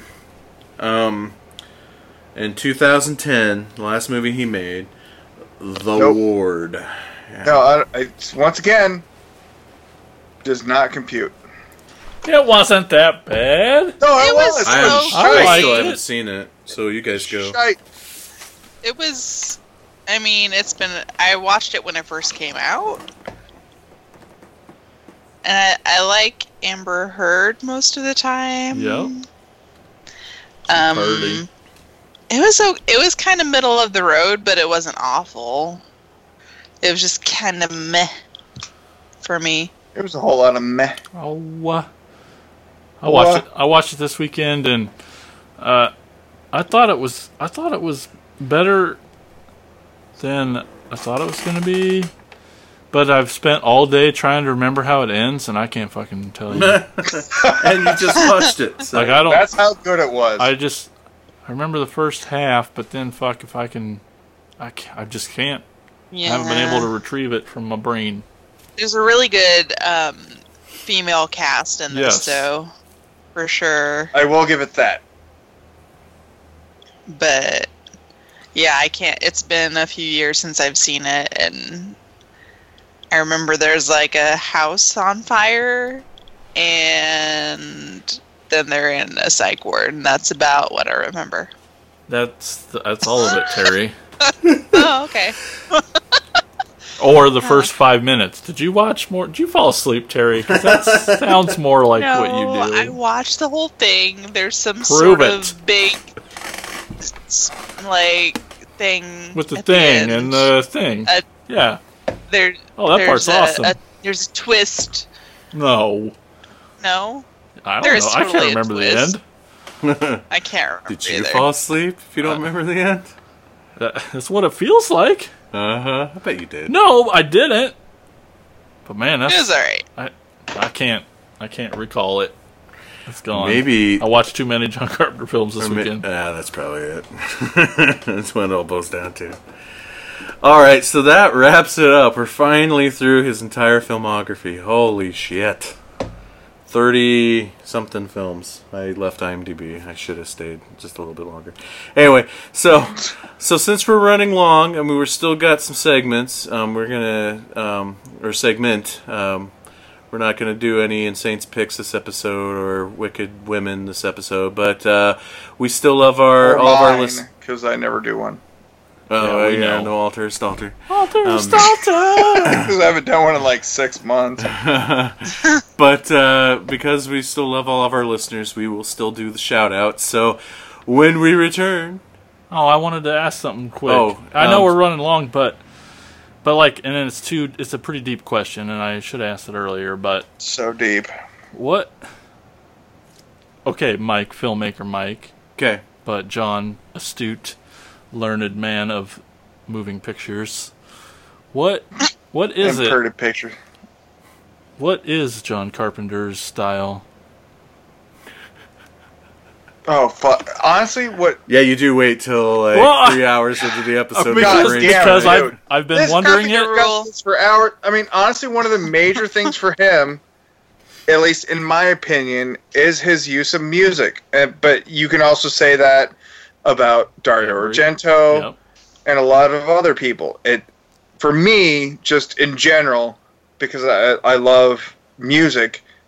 Music always play, plays a huge part of a style, and that's for me what makes Carpenter so great. His use of music. I always appreciate his use of comedy. There are some where he's like it's an all-out comedy, like Big Trouble in Little China, and then even in his most horrifying movies, there's always comedy bits thrown in to add a little levity, and I always appreciate that. So Uh, a lot of it for me is um, I went back to IMDb. What do you want? Yeah, I want your answer, not IMDb's I answer. I'm not looking at IMDb I for wanted one dot. Give me one dot point, and then I'll ask another question. Uh, his use of isolation. Okay, Yeah, I was I was gonna actually- that's really Yes. good. I was That's- I was gonna pick on John and Terry for saying things that can apply to every director. Yeah, there's music Oh, in every shush. movie, Suck and my- there's comedy in every yeah, horror but film. he doesn't. Not every director fucking makes his own scores. and not every director has the awesome scores that Uh, uh, John Carpenter Every has. movie has music. Every movie Oh has my God. comedy. I'm just okay, I'm what just are you trying. gonna say? No, What I don't know. say? That's what I've been trying to. Fight. I've been thinking Fight. about it for the Fight, bring it. For this last week. I've been trying to nail that down for me for my answer because I didn't know. Your answer For- I like pretty stuff. my whole Bring life, it. my whole life is like John Carpenter is a fucking genius. Okay, but He's why? he's so eclectic in his styles that it's hard to nail anything down He has with some So- the best use of tension ever in a, in in movies.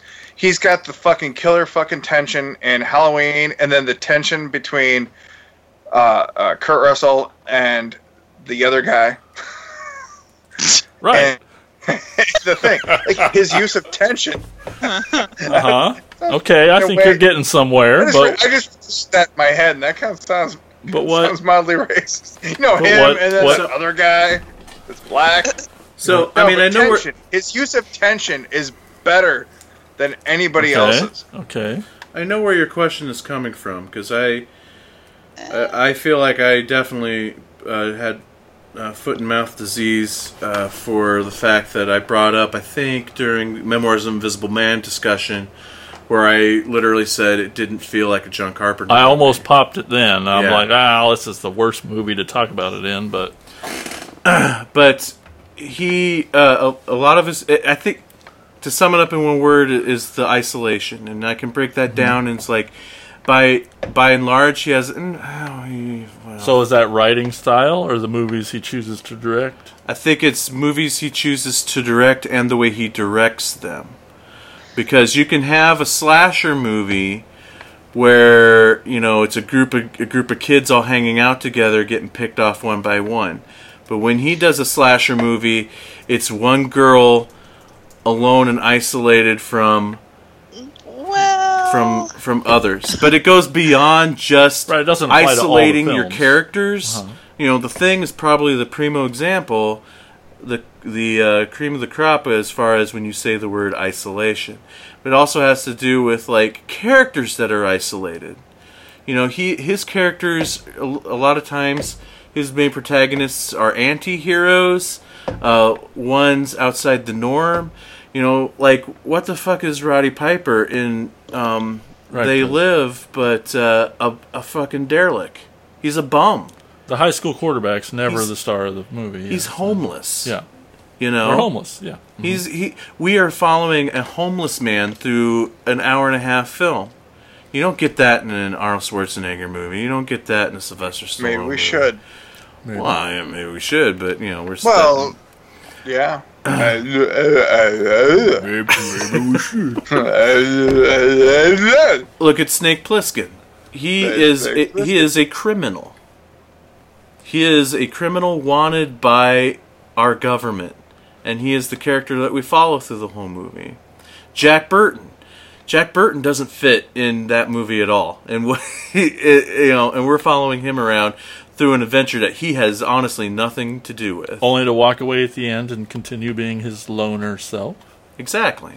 So I think that's it. That's it for me. And when I kind of see, when I kind of see the isolation, whether it be part of the story or whether it be how I would describe the character, look at Christine. We just talked. You know, we just watched that movie and gushed all over it.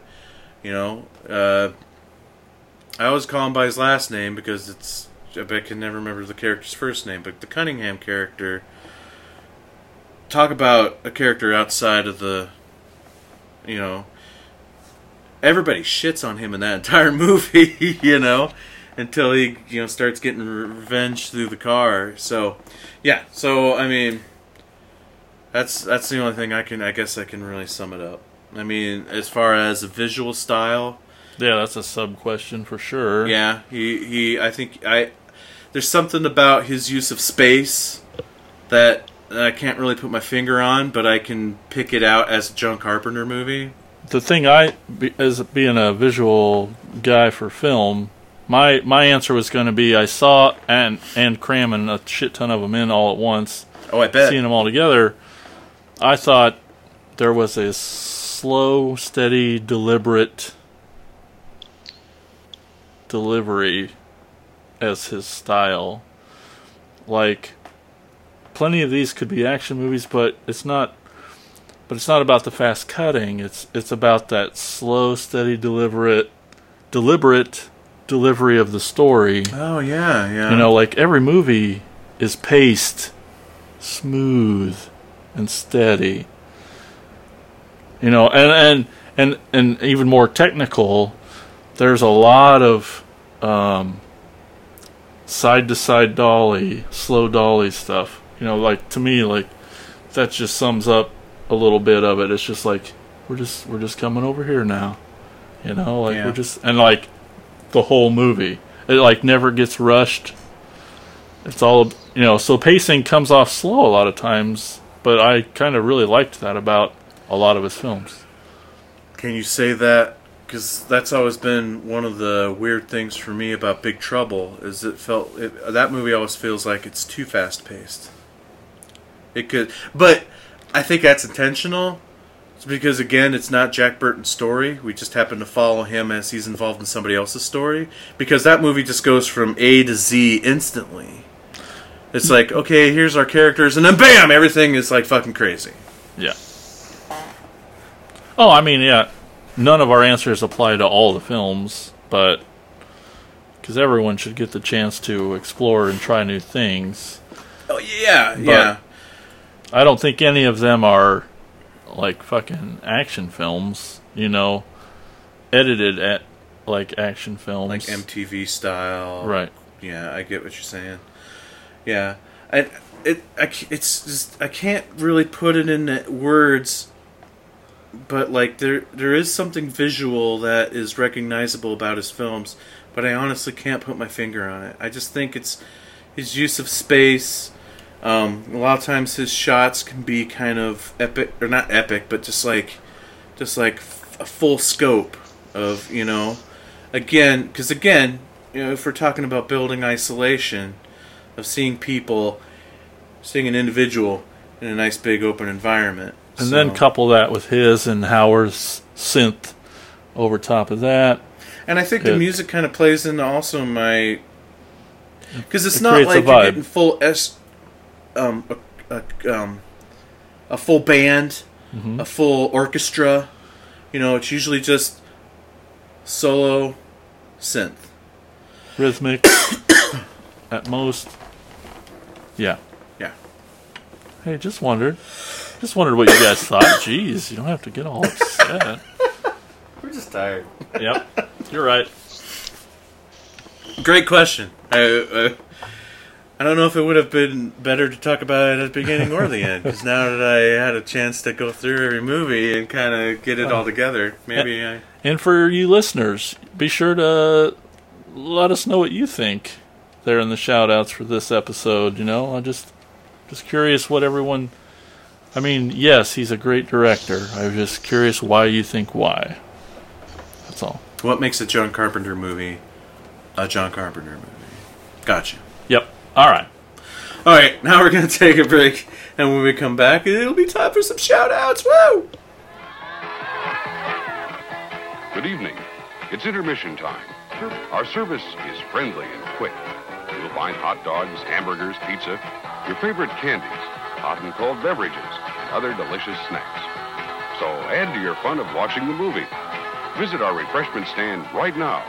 We're glad to have you with us tonight. and We hope you'll come to see us often. It's great to get out to the movies.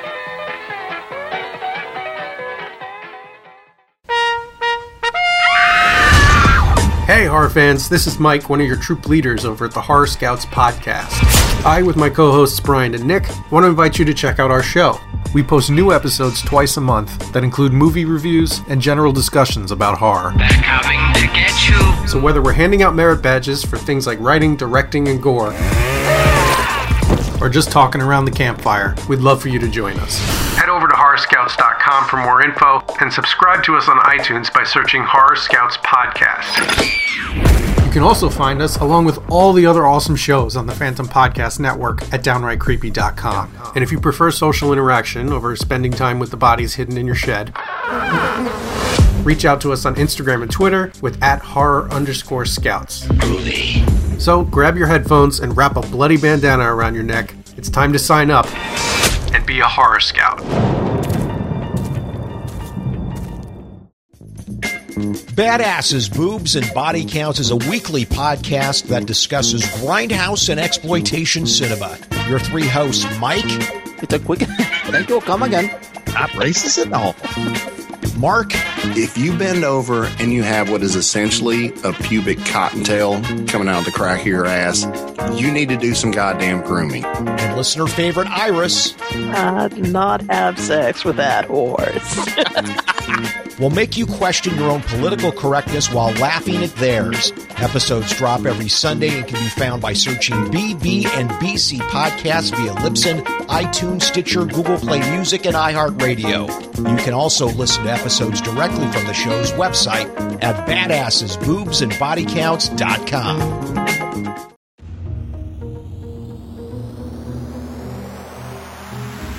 Hey everybody, this is Wayne. This is Zip. Lori. Brian. Doug. And we're the Necronomicast, a weekly horror podcast brought to you by us, horror fans for you, horror fans. We talk about Movies, Books. Celebrity interviews. Your mom. I don't know what you want me to say. Necronomicast. Uh, we also talk about streaming movies, new movies, as well as news in horror. And that's just a sample of what you'll get on the Necronomicast. Do we say horror movies? Visit us at necronomicast.com. Also visit us on Facebook. and on iTunes and all that. Necronomicast. Uh, we'll scare the shit out of you. yeah. Visit us at Necronomicast.com for more madness and horror and blood. We're good. How are you?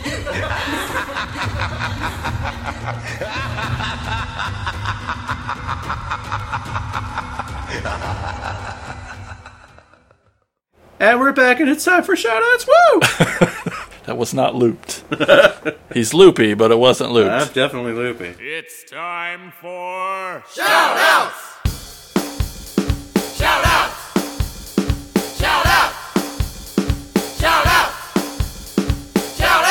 All right, so we just based, asked the question, "What's your favorite John Carpenter film?" I made sure not to pluralize it, just to see who would follow the rules. The rules, and some people had a. Anyway, you'll you'll hear. Okay, It's tough. It is. Up first, we have our brethren, Nightmare Junkhead. Woo, Nightmare Junkhead. Yeah, they're Hey, on the. Phantom Podcast Network. Yeah. They're awesome dudes. They said this one can change from day to day, but not only or but today I will say Assault on Precinct 13, the atmosphere, the score, and the vanilla twist. I want ice cream now. Up next, we got Mark Morris. He says, Gotta go with the obvious, I guess. The Thing, followed closely by Halloween.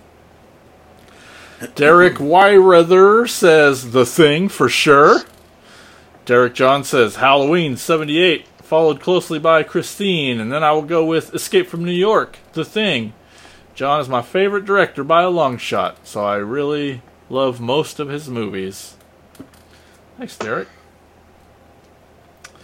Um, up next, we got Dave Bowen. He says, Not my favorite, but I feel Prince of Darkness gets overlooked a lot in the company of his more popular catalog.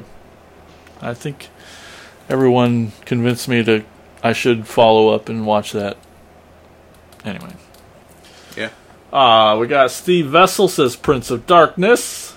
Emily Kraus says The Thing.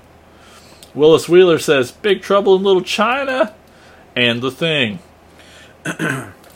Jack Christensen says definitely The Thing. Every time I watch it, I see something I didn't see before because so much of the movie is conveyed without dialogue. And whatever happened after MacReady and the other guy went to check on his cabin because MacReady had turned the lights off when he left? The fact that we never find out is way more unsettling than anything he could have showed us. It's a good question. Now I won't sleep tonight. Mm-hmm. Nick Leadham says, I'm not sure what my favorite is, but it probably stars Kurt Russell. Good answer. Dale Robinson says, They live! It's pretty difficult to choose just one. Dave Zed chose, and he said Halloween for sure. Bobby Nash says The Thing. Tim Lennerer says today's answer is Starman because Jeff Bridges is awesome and Charles Martin Smith was the go-to kind-hearted dweeb of the 80s cinema. Jeff Brown says this one hardly gets the praise it deserves in the mouth of madness. So good. Damn straight. Jamie Miskell says the thing. Uh, Zeus Olhauser says, "Choose your favorite child." Can't do it. Mike Murphy, Mike, badass boobs body count. I don't know if you guys know this, but Insane Mike Saunders is on the latest episode of Badass Boobs and Body Count. You should check it out. They talk about what movie? Samurai Cop. Samurai Cop, right? You think you know what that movie's about, but wait till you hear them talk about it. anyway, probably the only one to answer with this one, but Mike Murphy says Memoirs of an Invisible Man. Oh wow. Oh. Now you wish you could talk to him and say, "What the I hell are you do. I about?" want to find out. Um, up next, so check out Badass Boobs and Body Count. Maybe he talks about it on their show. It's a cool show. It's a great show. Yes. Michael Walker says The Thing. Joshua McMillan says Halloween, The Thing, and then Christine.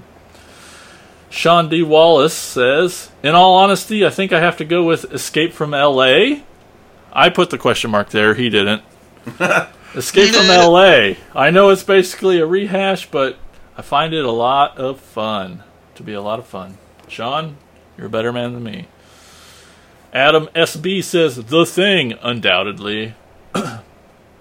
Jack Christensen's back. He says, I think In the Mouth of Madness also deserves a shout out. It's got its problems, but it has some of the scariest visuals of his career. Probably his last great film to date. Whoa.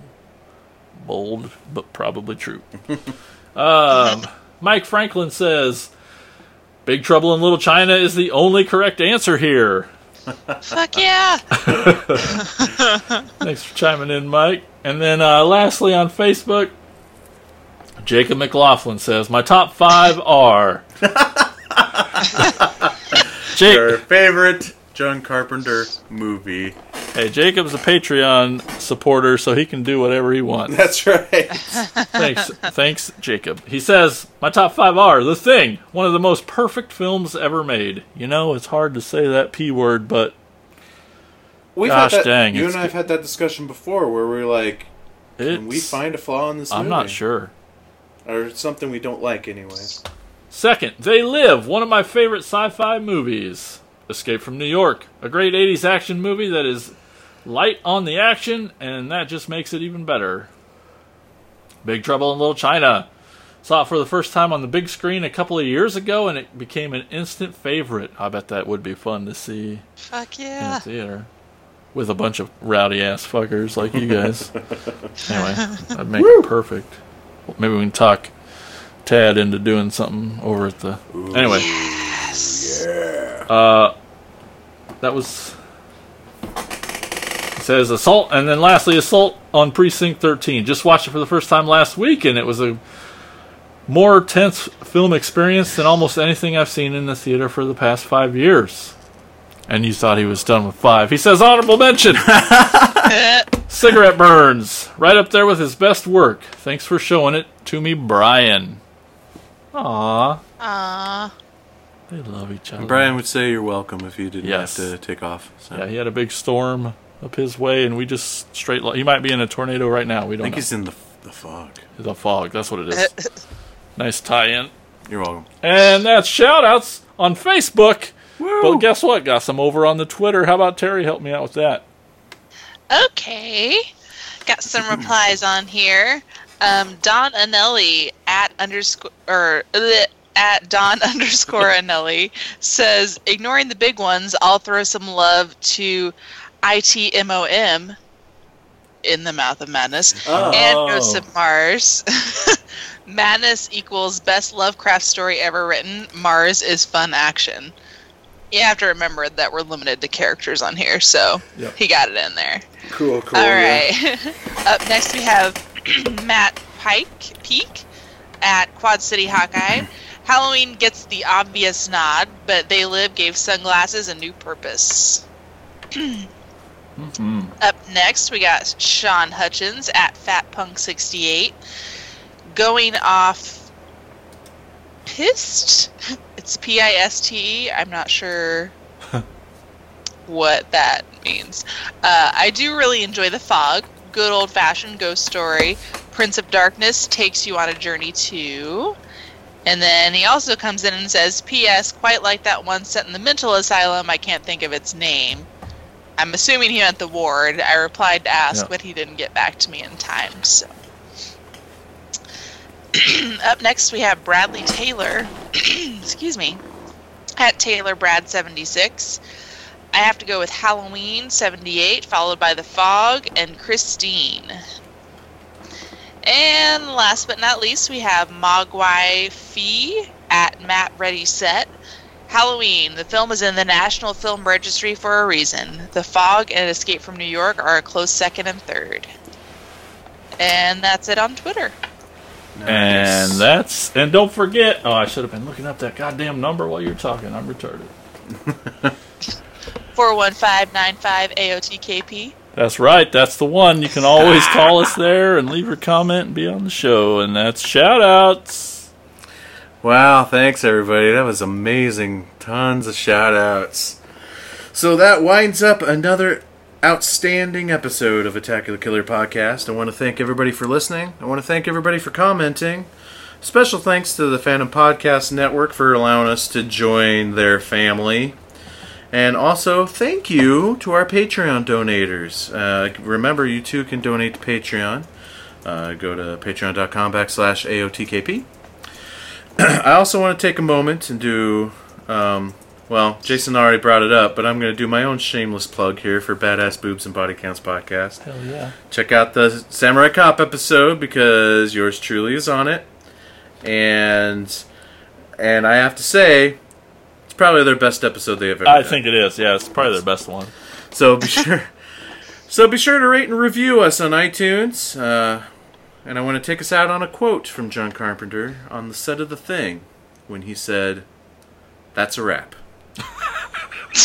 He said that on all his movies, Mike. I assume that's what he said Yeah. anyway. I mean, isn't that what directors say when the filming's Yeah, done, I right? think Okay. so. All right. Maybe he doesn't. Maybe know. you're you're misquoting him. Shit. Um, thanks for being in my movie. I don't know. All right. Good night, everybody. Bye bye. Oh no, could this be the end of?